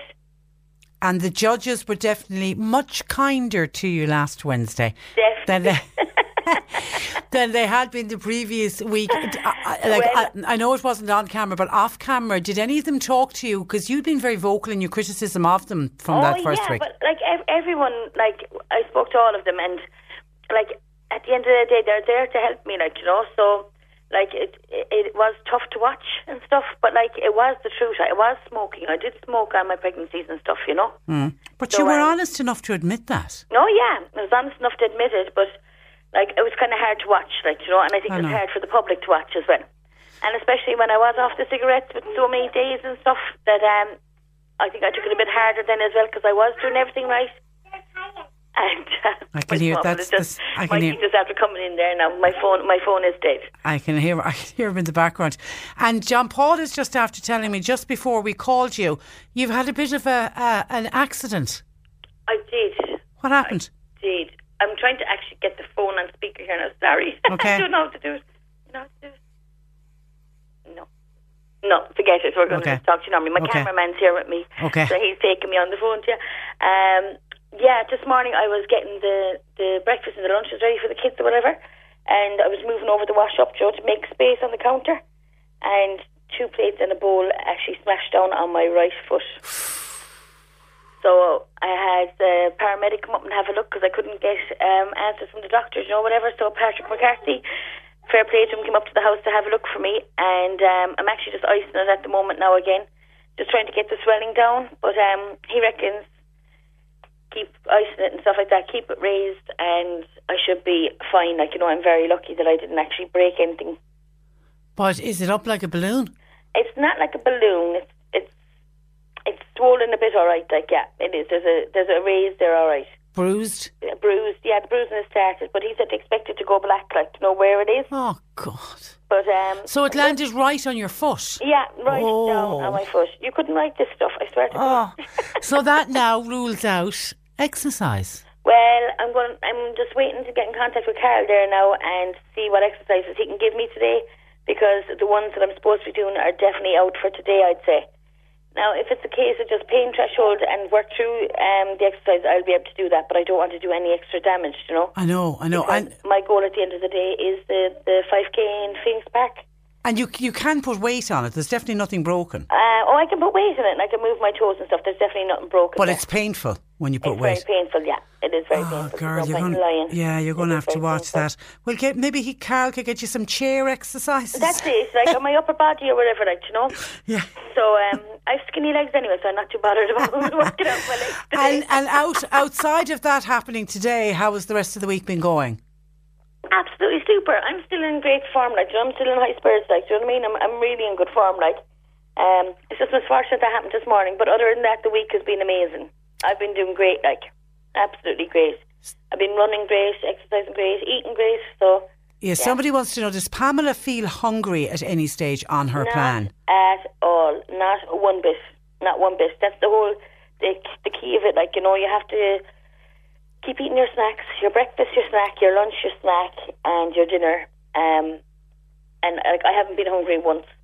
And I, I think if somebody is hungry on the plan, yeah, then maybe, maybe um, they should, maybe they should drink some water or something, or I don't know, like we, we kind of jig it. Yeah, because so, yeah, I think you're right on the water. Sometimes we think we're hungry and we're not. We're actually thirsty. Yeah, I would think like go with water first and see. Like obviously, if they're the same weight as me, then the plan will work for them. But maybe they need to follow a different leader if if. They're, they're feeling they're hungry, heavier, or if yeah. they're lighter, maybe go with a past leader.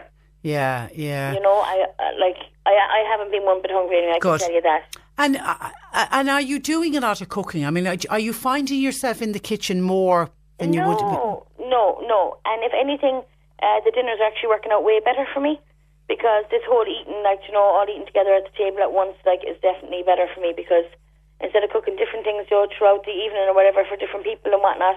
Everyone's sitting down together, and then I get to clean up at once, and then that's me done. So it actually is working out in my favour. I do like that. I, I know yeah. that other, the, the Polish uh, girl was having a, a bit of a hissy fit about the child eating the same food. I do like that idea of the whole family sitting down and eating the same meal. Well, like, it, okay, that, that's fair enough, but I think as well, like with Aggie, that little girl is only two, like, you know. She's very young, Maya's yeah. only two, and she is, like, doing an amazing job there. So Carla does sh- shift work and stuff like that. So that's actually just not going to work in their family, and it's not going to work in every family. Yeah, you know, and and I think like you know, like cultures and stuff have to be taken into account as well, and children's ages and stuff like that, and obviously people's professions. You know, but I but I do like the the the idea behind the entire family sitting oh, I, together. I, I definitely agree. Like for my family, it's working. Yeah, you know, but it mightn't work for every family. No, but, no. Like, And and and favourite meal? Have you a favourite meal so far? Favourite meal? Oh my God, the prawns the other night was just unbelievably gorgeous. It was just amazing.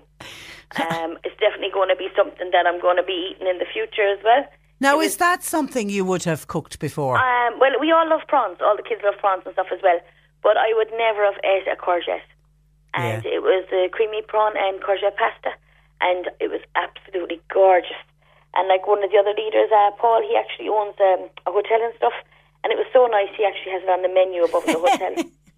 and, and, and as a group of leaders, you're all getting on. Oh my God, yeah. We get on like a house on fire. We're like our own little family going there. It's unbelievable, you know, like, it's actually really bringing us together. But we're all going through the same thing as well, you know. Um, we all scratch each other's back and we all look out for each other. Everyone knows how the other person's feeling, because we're, we're all in it together, like, you know. Okay. All right. So we'll get to see you again on Wednesday. Now, I know you would have recorded it yesterday, but sworn to secrecy and all of that. Yeah. So you have. so it, today now is concentrating on getting the foot better. That's it. Yep. Today is going to be. Um, well, I actually have my happiness planner out on the table here now. I have all my menus for the week ahead. I have my paper, whatever, and I'm going working out what I'm going to do for the week. Um, getting onto Carl, getting a plan in place that way. But my main focus is going to be keeping on the food plan at the okay, moment. Well done. Because yeah. I know we did an interview, I think it was on Friday, with uh, Safe Food. And, and we actually, we touched on Operation Transformation as well. And, and the, the, yeah. the doctor who joined me was fulsome in her praise of you, thinks you're a real star, which was lovely for us to hear her, oh, her, her, her, her say that as well. That. Yeah, and well, but she was, the big thing, just as a tip for everybody else when you're going shopping, is to have the shopping list, and you stick to the shopping list. Yeah, that's it. I have the, the shopping list printed out here now, and I'm going to go through it with a highlighter, what I have at home that I don't need. So then everything that's not highlighted, I need to get that. And then do you stick to it? Oh, I stick to it religiously, yeah. Do you? Well, I don't done. have the kids with me now. That's uh, another thing. I'm, I'm going shopping on my own without the kids, without the distractions. Get rid of the pester power. Yeah. You know, like, you just have to make things work for yourself. Like, you know, you're, I'm learning week by week. But um, it's definitely, if you can get to the shops without the kids, it's definitely a Brucey bonus in, in my my house anyway. Okay, listen, look after your foot, and we'll talk Not to you again. We'll talk next that. Monday. God talk bless. You Mind week. yourself. Bye bye. Bye bye. Pamela uh, Swain. She really is lovely. She is our Operation Transformation leader from uh, Yall. You're listening to Cork Today on replay. Phone and text lines are currently closed. just by way of reaction to Seamus, who joined us in the last hour, about the planning and about somebody sending in a vexatious planning objection in his name and with his address on it, and it didn't come from poor Seamus at all. We have contacted Cork County Council uh, just to get them to outline how they deal with and how do they accept planning objection letters, and how do they verify, or what sort of verification do they look for from the person who is putting in the uh, objection. Because Michael makes an interesting point, because one of the objections in the letter that Seamus read out to us was that somebody was, was objecting because uh, their view was going to be blocked. Michael uh, wants to point out that, Patricia, a view does not constitute uh, an objection. Thank you for that. And Mary says, Patricia, listening to Seamus in the last hour on the false planning letter, I thought when you sent in a planning objection, you have to pay a fee of twenty euro. It's the council who were totally wrong in this case, says Mary. Well, I think that's one of the reasons that they were writing to Seamus. They were acknowledging this letter that they thought he had sent, and they were looking for the money because you have to pay to object. But I suppose the person who initially sent it in wasn't aware of that. Now, some other calls and comments coming into the programme on driving on on the roads and slow drivers, et cetera. Uh, Billy in Shamballamore says, I've been on the Mitchelstown to Mallow Road for the last few weeks, and similar agricultural vehicles that I described, that I witnessed on Saturday, going slow with a build-up of traffic behind them, and then a square spotlight shining back, this is obviously at night time, towards your windscreen, along with the hazard lights flashing. Rather than wait for him to pull in, I pulled in and let them drive on, as the spotlight on the roof of the tractor is absolutely blinding. I wonder, should these spotlights be on tractors when they are moving? Well, it's funny that, because you've you've described that very well, that almost like a spotlight on a tractor. When I was I was driving on the same road on Friday night, and it was dark, and I'm not the best driver. That sounds weird. I'm not the best driver. Uh, and I don't like night driving. I, I really don't like night night driving. I'm not saying that I'm not the best driver. I've never been involved in an accident, thank God, and hopefully that I never will. But I'm not a fan of driving at night, I have to say. And I came across, but they were against me, thankfully, two very large agricultural vehicles with hazard lights on and big spotlights on. But they were coming, they had pulled in on the side of the road and they were on the other side of the road. But in the distance, I was trying to work out, because they were lit up like Christmas trees.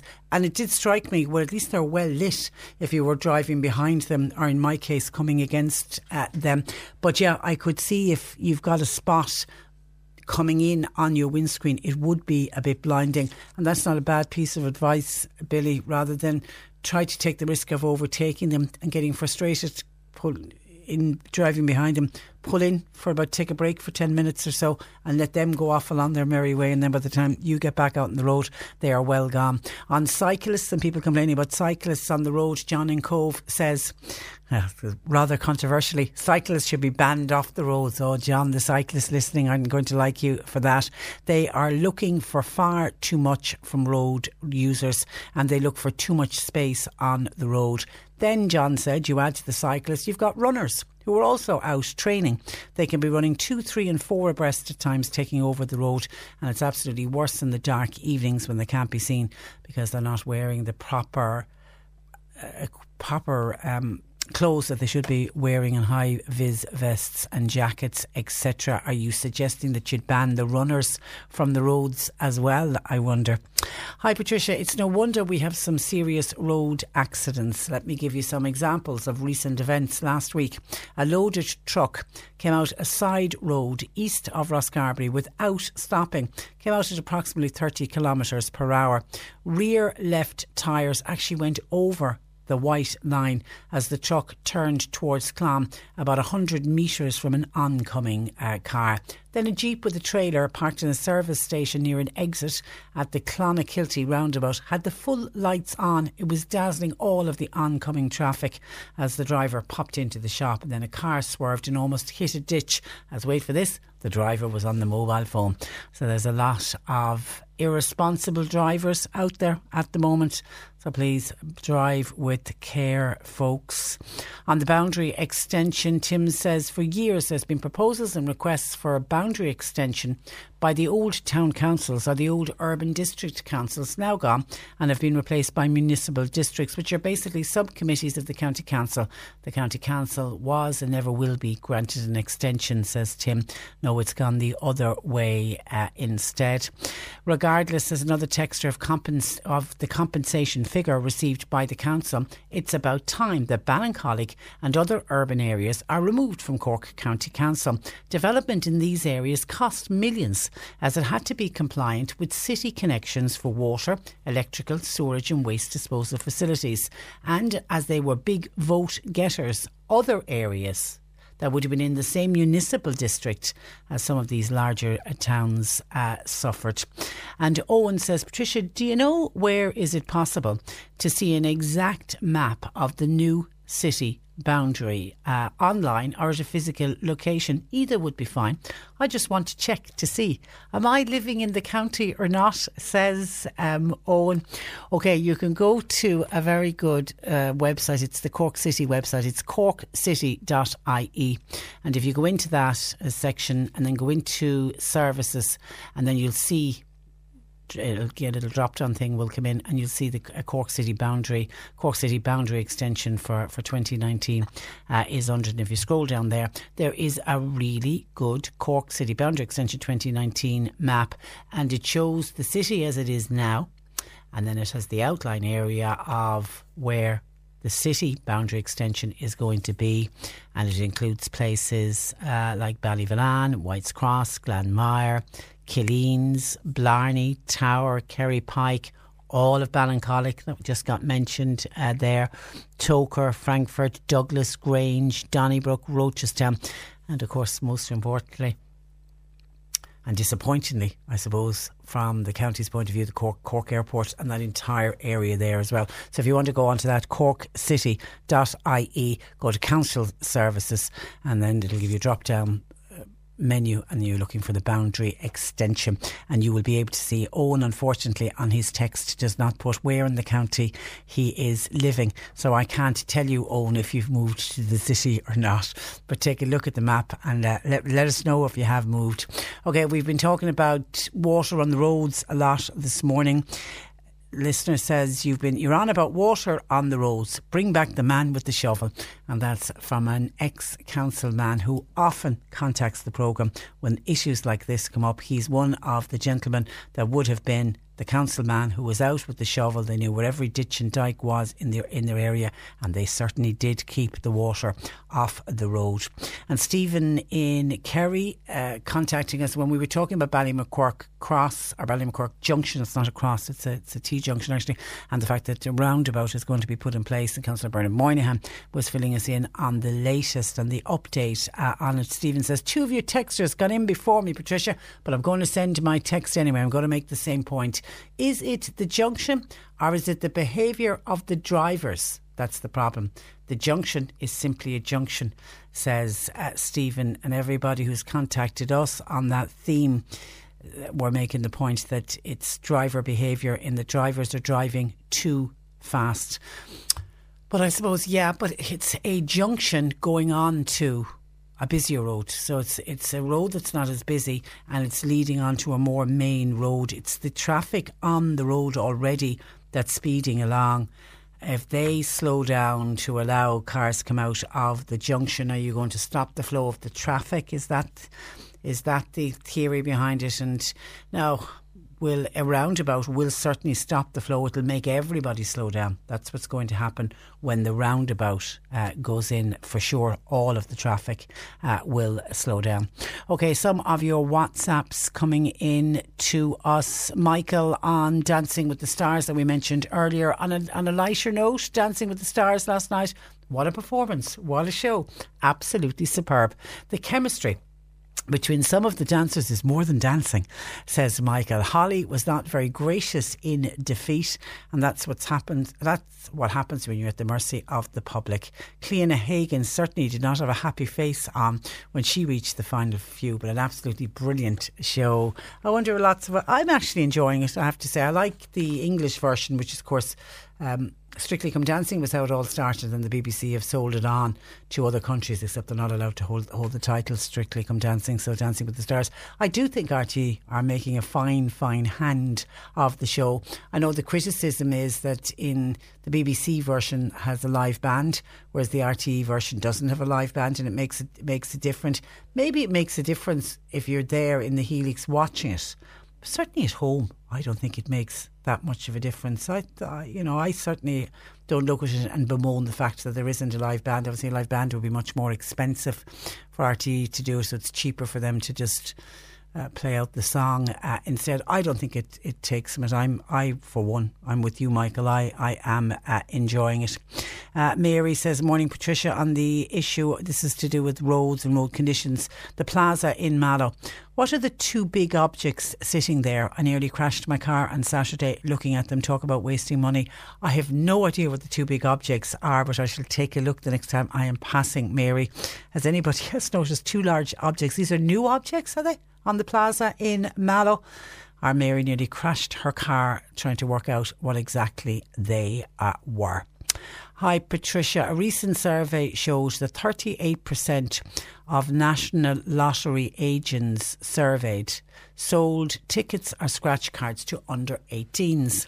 Why are they not being pr- prosecuted or fined or even closed for a day or two like they would do with pubs if you're caught selling to under eighteens? Gambling is as serious an addiction as alcohol is in this uh, country. I don't know the survey that you're speaking of. Maybe it was a survey that was published while I was away over Christmas. I haven't seen it, but because it is illegal, you've got to be over eighteen in order to buy. And I've been in a shop, actually I was in a shop where a child was sent in from, you know, the, the man was in the car and sent the, no, it was a youngish lad of about ten, sent the lad into the shop to do the lotto, and the owner of the shop said, I'm sorry, I can't sell you a lotto ticket. And he said, it's for my mum out in the car. And she said, I'm sorry, you're going to have to get your mum to come in. So the little fella toodlew out and the mother had to come in. Wasn't best pleased, but the owner explained, I can't, it's, you know, I'm breaking the law. You've got, you have to be over eighteen.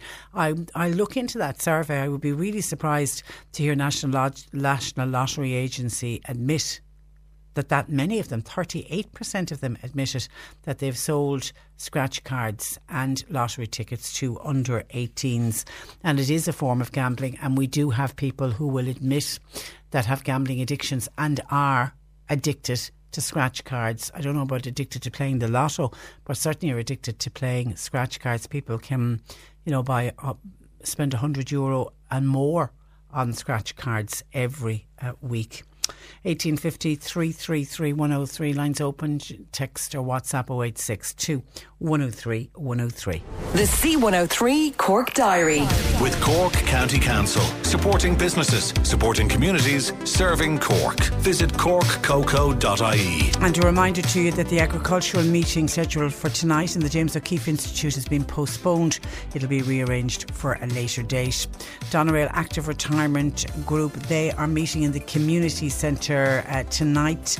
Special guest is Nora O'Keefe, and they will attend plus crafts. It's not tonight, it's this afternoon at two p.m.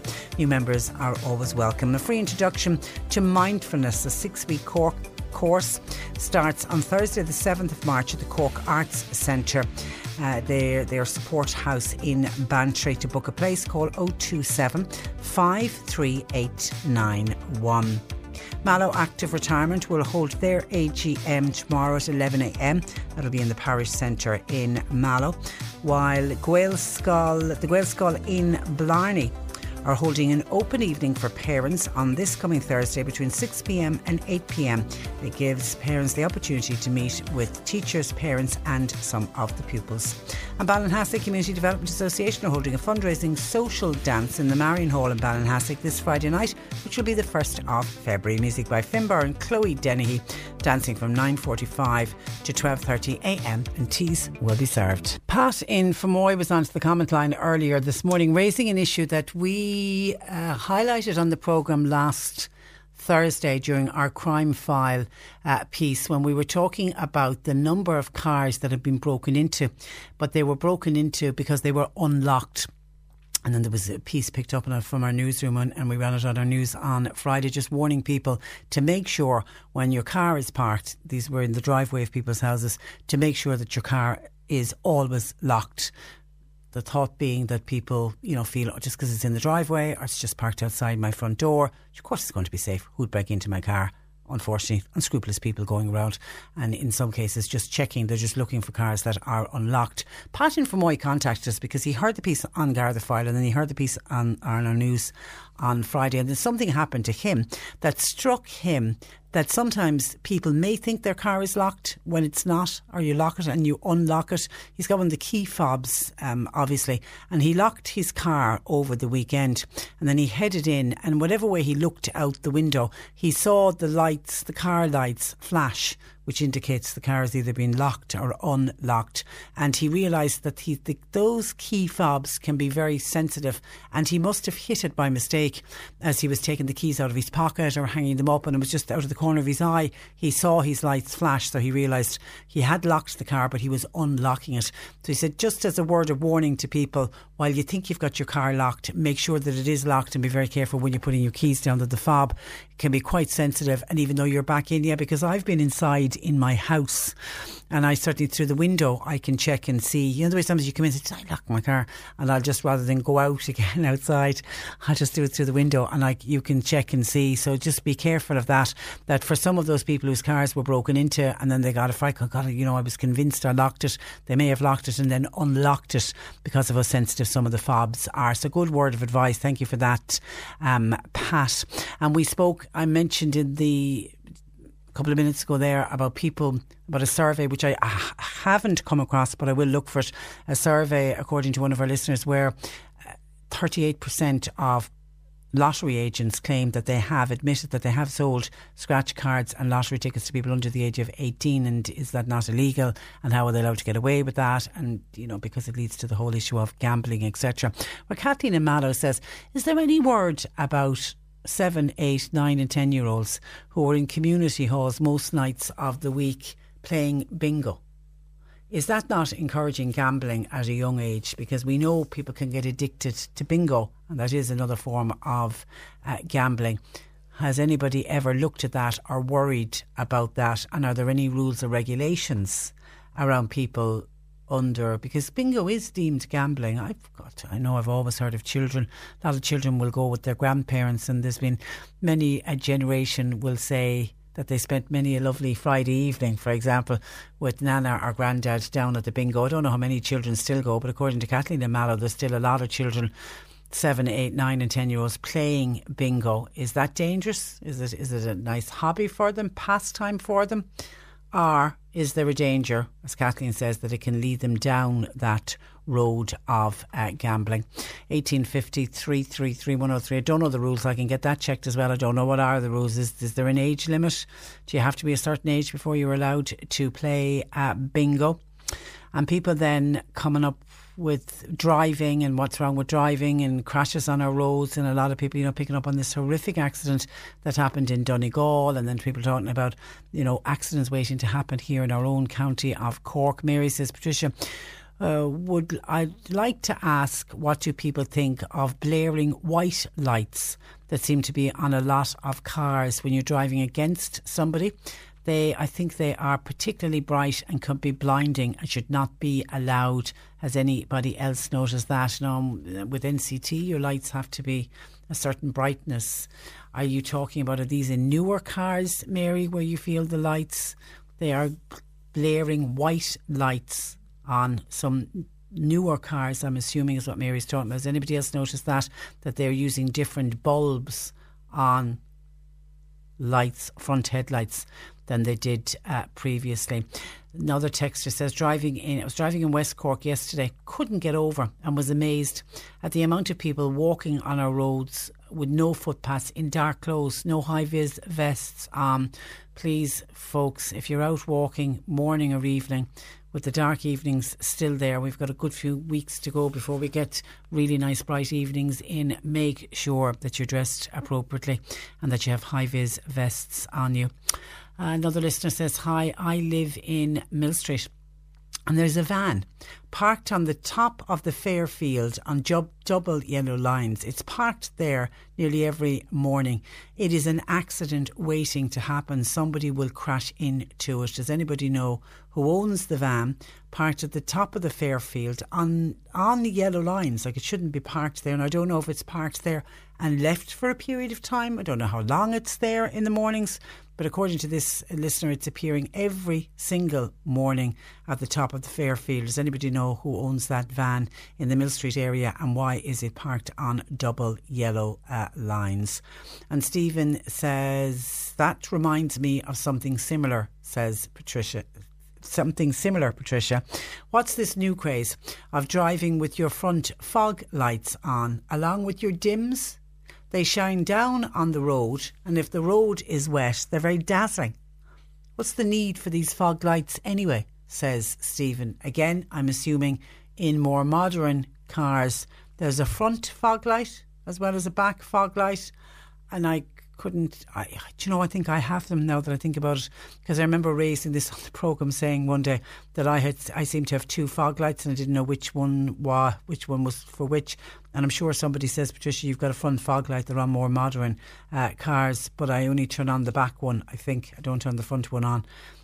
The odd time that I will be driving in foggy conditions. But Stephen reckons the front fog light is shining on the road, or the road is wet, it causes a dazzling effect, and he wonders what is the need of the front fog lights. You can understand the back fog lights because it, it makes sure people behind can see, but the front fog light, why do you actually need it? Does anybody know? eighteen fifty, three three three, one oh three. Uh, our lines are open. John Paul taking your calls. Text or WhatsApp oh eight six two, one oh three, one oh three. Cork Today with Breedhaven Nursing Home Mallow. It's family run, so your loved one will feel at home. See breedhaven dot I E. C one oh three. This is the Cork Today replay on C one oh three. And I've certainly opened a can of worms, or should I say, our Mary has opened a can of worms when she was asking uh, if I would put it out for other listeners if they notice these blaring white lights that are on a lot of cars, and that they really are blinding when you're driving against them, uh, says uh, Mary, and they should not be allowed. A lot of people agreeing, including another Mary says, hi Patricia, those bright lights in some cars are very scary. I drive a lot at night. I'm at my wit's end from them. Thank you for raising this issue. Hi uh, Patricia, I agree one hundred percent with Mary about those bright lights. They're like L E D lights and they're absolutely blinding. That's from Anne in Mallow. Stephen says, I've noticed those extra bright lights too. Even the dims seem to be blinding. Whereas Jay says, those flipping halogen lights, they should be banned.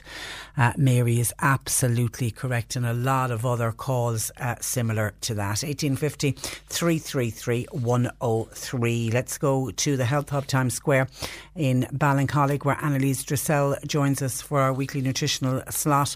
Good afternoon to you, Annalise. Good afternoon, Patricia. And I know today Today we're going to be talking about lupus, but I promised listeners that I would mention and bring this up with you because it came up again on Friday, and a lot of callers again talking about it today, and this is to do with the food supplements, vitamins and minerals.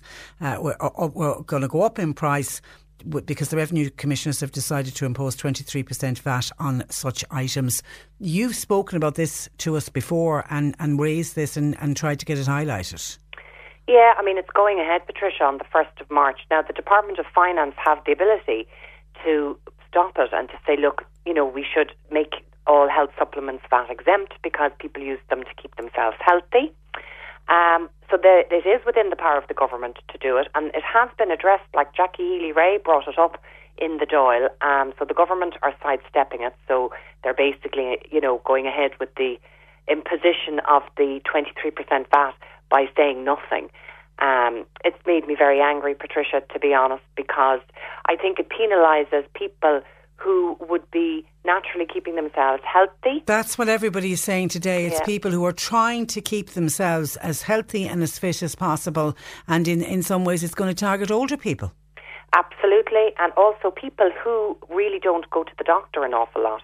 Um, so it's going to put a burden on people's pockets, you know, because they might come in and get a cough bottle without going down to the doctor for a prescription for something.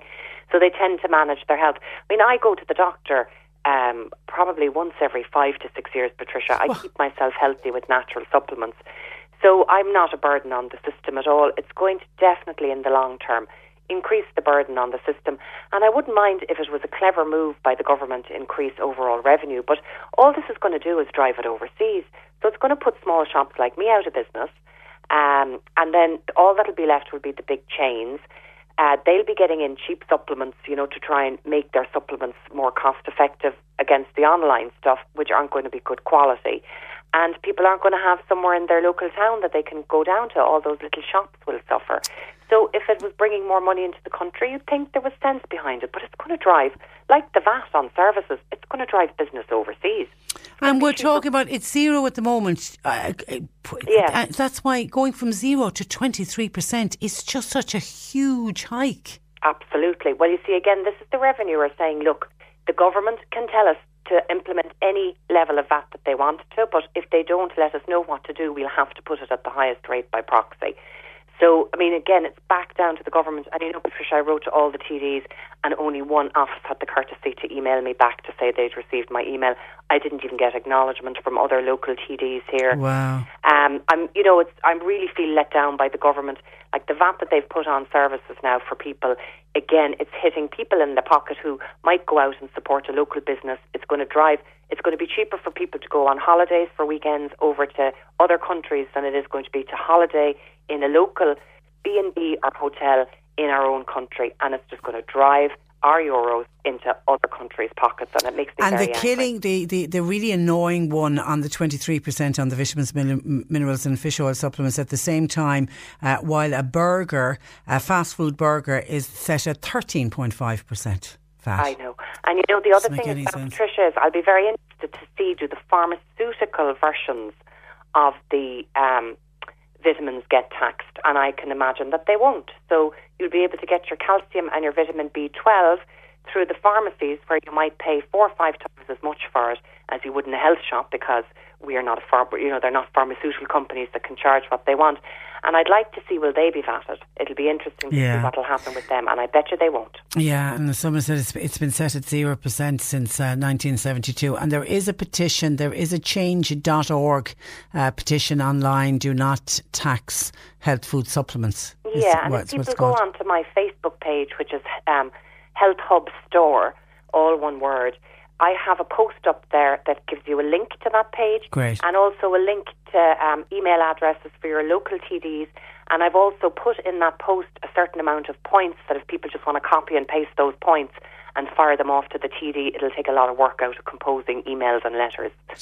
OK, but uh, March the first, if nothing is done, I, I, I read a piece in the paper from uh, Pascal Donoghue who, who uh, said that, you know, and it, it's, what's happening is an interpretation of our tax code by the revenue commissioners, and he says they are independent of direction for me, so I have to just accept it, which doesn't make any no, sense no to me. No sense whatsoever. No. Look, it's, they're, they're all passing the buck. There isn't, like, I was so excited about young people going into government, you know, with Leo Varadkar and Simon Coveney, and to be honest, they're, if not any, they're certainly not any better, if not worse, than any other politician that came before. They are utterly out of touch with everybody who lives outside the, the pale, and what it's like for small businesses and people outside Dublin that, you know, are not making Dublin kind of salaries, and there's no vision there. They've they've so many opportunities to do so many great things for this country with, and they don't. They do nothing. It's more the same, and they're completely dissociated from real people's lives, and it makes me very angry. Oh, yeah, and you're, and you're right to be. OK, so a final push before the first of March to see if something uh, can be done. OK, today we're going to talk uh, about uh, lupus. Uh, so what is lupus and what are the symptoms? So I'm going to take a deep breath now and, and calm after my heart. So lupus is um, lupus is an autoimmune disease. So with lupus, what happens is your cells that usually fight viruses and bacteria get confused and start fighting your own body, and they cause inflammation in various different parts of the body, like the um, kidneys. They can also affect um, the tissue, so you can get granular kind of um, granular parts forming in, in soft tissue. It can also affect the lungs in some people, and it also can affect the skin in other in other people as well. So people may have a combination of some, if not all, of the symptoms. You'll probably start by feeling maybe very tired, run down, pain in the joints, um, maybe swelling and inflammation in the joints. And it's often quite difficult to diagnose because, as I, I've, you've seen there from the list of symptoms, they affect so many different organs that it might be a while before the doctor will send off your bloods to check for lupus. But one thing that does seem to be common across the board is a kind of a butterfly-like rash on the face. Now, the rash can appear elsewhere on the body, but it'll be particularly bad after exposing yourself to sunlight. And that tends to be fairly common across the board for everybody who have maybe some or all of the other symptoms. Who is likely to get it? So it's most it's more women than men get it, and it's generally sort of between the ages of about thirty-five to fifty-five people come down with it. I think that there's definitely a genetic component, not necessarily for lupus, but for autoimmune disorder. So if you've got other people in your family, aunts, uncles, grandparents, parents, brothers and sisters that have things like um, Hashimoto's thyroiditis, rheumatoid arthritis, multiple sclerosis, any of these autoimmune-driven Um, diseases, then genetically you'll be at an increased risk of it. And again, you know, a lot of research showing autoimmune trigger disease triggers often can be viral. Um, I think there's a massive link with the gut, Patricia. I think if there's food intolerances and the gut, the immune system in the gut is so upregulated from fighting different foods, it can get switched over into being confused, confused and start fighting the body. So even though there wouldn't be documented evidence of this, I do believe that people with um, food intolerances, stroke, I B S, um, there is a kind of a link between that and developing an autoimmune disorder like lupus. So actually managing the disease is also about managing the gut as well. Okay, so then when it's finally diagnosed, and it looks like for some it might take some time to get that diagnosis, it must almost come as a relief, doesn't it, when it's finally diagnosed? I'd say so, because people don't think that they're gone mad, you know. Yeah, um, yeah. Because, I mean, you know, taking different things to manage all the different symptoms, they often don't work because it's not affecting the root. So the typical treatment for lupus would be using this drug called Plaquenil. It's actually an anti-malarial drug, but it does seem to work with the um, the T cells to suppress their activity. Actually, one of the side effects of that as well can be damage to your retina. So anyone who's on Plaquenil should either be drinking a glass of tomato juice every day, should be taking some kind of lutein lycopene supplement from the health shop to prevent the risk of that damage to the retina. So the other thing that's often used are the non-steroidal anti-inflammatories. So things like diphene, um, all of those ones. And again, they wreck the gut. So if the theory um, is correct for the, that, uh, for an individual that uh, the gut has been the trigger because of food intolerance, using non-steroidal anti-inflammatories and steroids will actually even, you know, kind of prolong. They'll take care of it in the short term, the pain, but they're going to prolong the problem and the flare-up in the long term. Okay, so talk to me from the food point of view, what needs to be included? Yeah, so now again, if it's going to depend an awful lot on um, your symptoms. If your kidneys have been affected, you have to be very careful about salt, because you shouldn't be putting any pressure on your um, on your kidneys on if on if not if not necessary. Um, so following a low salt diet, and if people want to get a low salt diet online, if they Google DASH diet, D A S H diet, that's a very low salt diet that um, they can follow. The other big thing to look out for is vitamin D, because um, people who have lupus will get massive flare-ups, particularly of skin rashes, if they have too much um, sunlight. So you need to be getting foods that are rich in vitamin D, like um, good organic or locally sourced eggs where the egg yolk, you know, is lovely and rich. Um, green leafy vegetables would be very good for vitamin D as well. This time of the year, generally, the vitamin D is supplemented into milk and things because our animals are indoors. So get something that has vitamin D added. And then other than that, it's about following a natural anti-inflammatory diet. And this is the same diet that works across the board for any type of inflammation or autoimmune disorder. and it's very, very rich in fruit and vegetables. You want to be taking at least eight to ten vegetables into your diet every day, and they should be from a rainbow of colours. So your oranges, from your sweet potato, pumpkin, turnip, apricots, peppers, um, the reds as well from tomatoes and peppers, purple cabbage, beetroot is fantastic as well for the kidneys. Beetroot would be very um, good. Celery is fantastic for kidneys as well. Um, and all, of course, your green leafy vegetables, so lots of cabbage and kale and broccoli and Brussels sprouts. And make sure that on every plate you have a representation of all the different colours of your veg. Vegetable soup is a great way of getting it into you. And I think a glass of tomato juice every day would be a, a, a good way to start your day. You could have a non-alcoholic um, Bloody Mary every morning to start your morning. Okay, but make it non-alcoholic. Make it non-alcoholic. Um, that is one big thing, really, that you should need, avoid, along with caffeine, because of the pressure it places on the liver and kidneys. So no ca- alcohol. If you do want to treat yourself every now and then, a glass of red wine actually probably would be very good because of um, anti-inflammatory chemicals in it. Um, go easy on the meat. Um, so red meat, maybe just once per week. Lots of oily fish, so plenty salmon, mackerel, hel- herring and sardines. Um, you'd also get lots of omega threes from nuts and seeds, particularly pumpkin seeds and chia seeds, so include plenty of those in the diet, um, and whole grains, of course, and lots of pulses. So at the moment now, I didn't go vegan for January. I don't think I could um, make it through a whole month without um, some form of meat, but I have, Patricia, consciously cut down on my meat intake. And you just have to be a little bit more creative in terms of your cooking, but I'm really just have finding loads of lovely recipes for lentils and chickpeas and kidney beans and lots of fabulous salads and soups. And it's actually very easy to go vegetarian when you have those in your meal. So make sure you include those either in a lunch or dinner every day. Okay, and then supplements for people with lupus? So, well, definitely the vitamin D. And you probably need to be taking in about three thousand units. Vitamin D is really, which was the most ignored vitamin for a long time, but it's becoming much more of interest now to researchers, and it has a huge part to play in immune system function. So anybody really that has an autoimmune disorder, unless there's any reason they shouldn't be taking a high dose of vitamin D, they should be taking about three thousand units all the time, and for lupus people even in the summer because they can't go in the sun. The omega three fats are wonderful natural anti-inflammatories, and they're also very good for skin. So make sure that you're getting something with um, at least a gram of um, what you're looking for is the E P A and the D H A count. And these are the actual active components of your omega three. So if you look at the side of any omega three supplement, you'll be able to read how much is in there of both of those.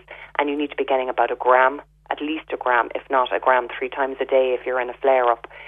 Um, turmeric is another lovely one, Patricia, that I'm really fond of because it has so many... Uh, It does so many jobs. It keeps your blood lovely and thin. It's great for the liver. It's good for heart health. It prevents against cancer. It prevents against nervous system degeneration. So you can include that in your cooking. But if you're in a flare-up, I would take it in supplement form so that you can get it in a very nice um, natural dose. And then if you're supporting your kidneys, celery juice, I think, um, you know, have a glass of that every day. Don't take any supplements really for the kidneys. I think try and get it through your food. Um, for your lungs, again, uh, the Doctor Delish Clare Lung Tea actually would be one that would be fantastic for the health of your lungs overall. Um, it's very good for lung tissue. Um, probiotics for your gut, if your gut is involved. And they'd probably be the basics, but then there'd be lots of individual um, ones that would be pertinent to every person individually, depending on what health issue they have. Okay, and very, very finally, a very quick question for you that came in on WhatsApp. Uh, could you ask Annalise, please, advice? What thyroid test can you do other than the basic one that you get done at your doctor's? Yeah, so there is um, the basic one that you get done in your doctor's looks for uh, the thyroid hormone T three and T four. So the thyroid hormone is responsible for revving up your metabolism. So we don't have it floating around our body in active form because it could, you know, hyperactivate your metabolism, which is, you know, which is also very dangerous. So it gets converted into the active form of the hormone as we need it. So the, generally, that's the that's what the doctors will be looking for. But what can happen, particularly when there's a lot of stress in um, in people's lives, is that you're converting T three, the active hormone, to something called reverse T three. And this is to protect the body from overheating effectively, and it's an irreversible um, conversion, um, and it happens in the presence of your stress hormones. So there is a test that will look for reverse T three. And if you have, if your problem with your thyroid is down to stress and adrenals, you'll probably be given the medication but won't feel much better, because you will be, as soon as you convert it to the active hormone, you're con- then the stress hormones are making it get converted to the reverse T three inactive. One of the other issues could be as well that you're not converting to the active hormone because you're deficient in selenium. So six or seven Brazil nuts a day will help with that, or you could take a selenium supplement. But private companies will look for the reverse T three, so you'll be able to know if it's an adrenal issue or if it's a thyroid issue. Okay, we'll leave it there. Listen, have a great week, and we'll chat to you again Thanks, next week. Patricia. Thanks for joining us. That is Annalise uh, Dressel, and Annalise runs the health shop Times Square in Ballincollig. That's our leave it for today. A lot of comments. Apologies if we didn't get to them. We will read each and every one of them when we get off air, and we'll bring a sample of them to you tomorrow at the start of the programme. Thanks to John Paul McNamara for producing. Nick's with you for the afternoon. Talk to you tomorrow at ten. I'm Patricia Messenger. Good afternoon. Court today with Breedhaven Nursing Home Mallow. It's family run, so your loved one will feel at home. See breedhaven dot I E. C one oh three. Planning for your next trip? Elevate your travel style with Quince. Quince has all the jet-setting essentials you'll want for your next getaway, like European linen, premium luggage options, buttery soft Italian leather bags, and so much more. And it's all priced at fifty to eighty percent less than similar brands. Plus, Quince only works with factories that use safe and ethical manufacturing practices. Pack your bags with high-quality essentials you'll be wearing for vacations to come with Quince. Go to quince.com slash trip for free shipping and three sixty-five day returns. When it comes to your finances, you think you've done it all. You've saved, you've researched, and you've invested all that you can. Now it's time to take those investments to the next level by using the brand behind every great investor, Yahoo Finance. As America's number one finance destination, Yahoo Finance has everything you need, whether you're a seasoned trader or just dipping your toes into the market. Join the millions of investors who trust Yahoo Finance to guide them on their financial journey.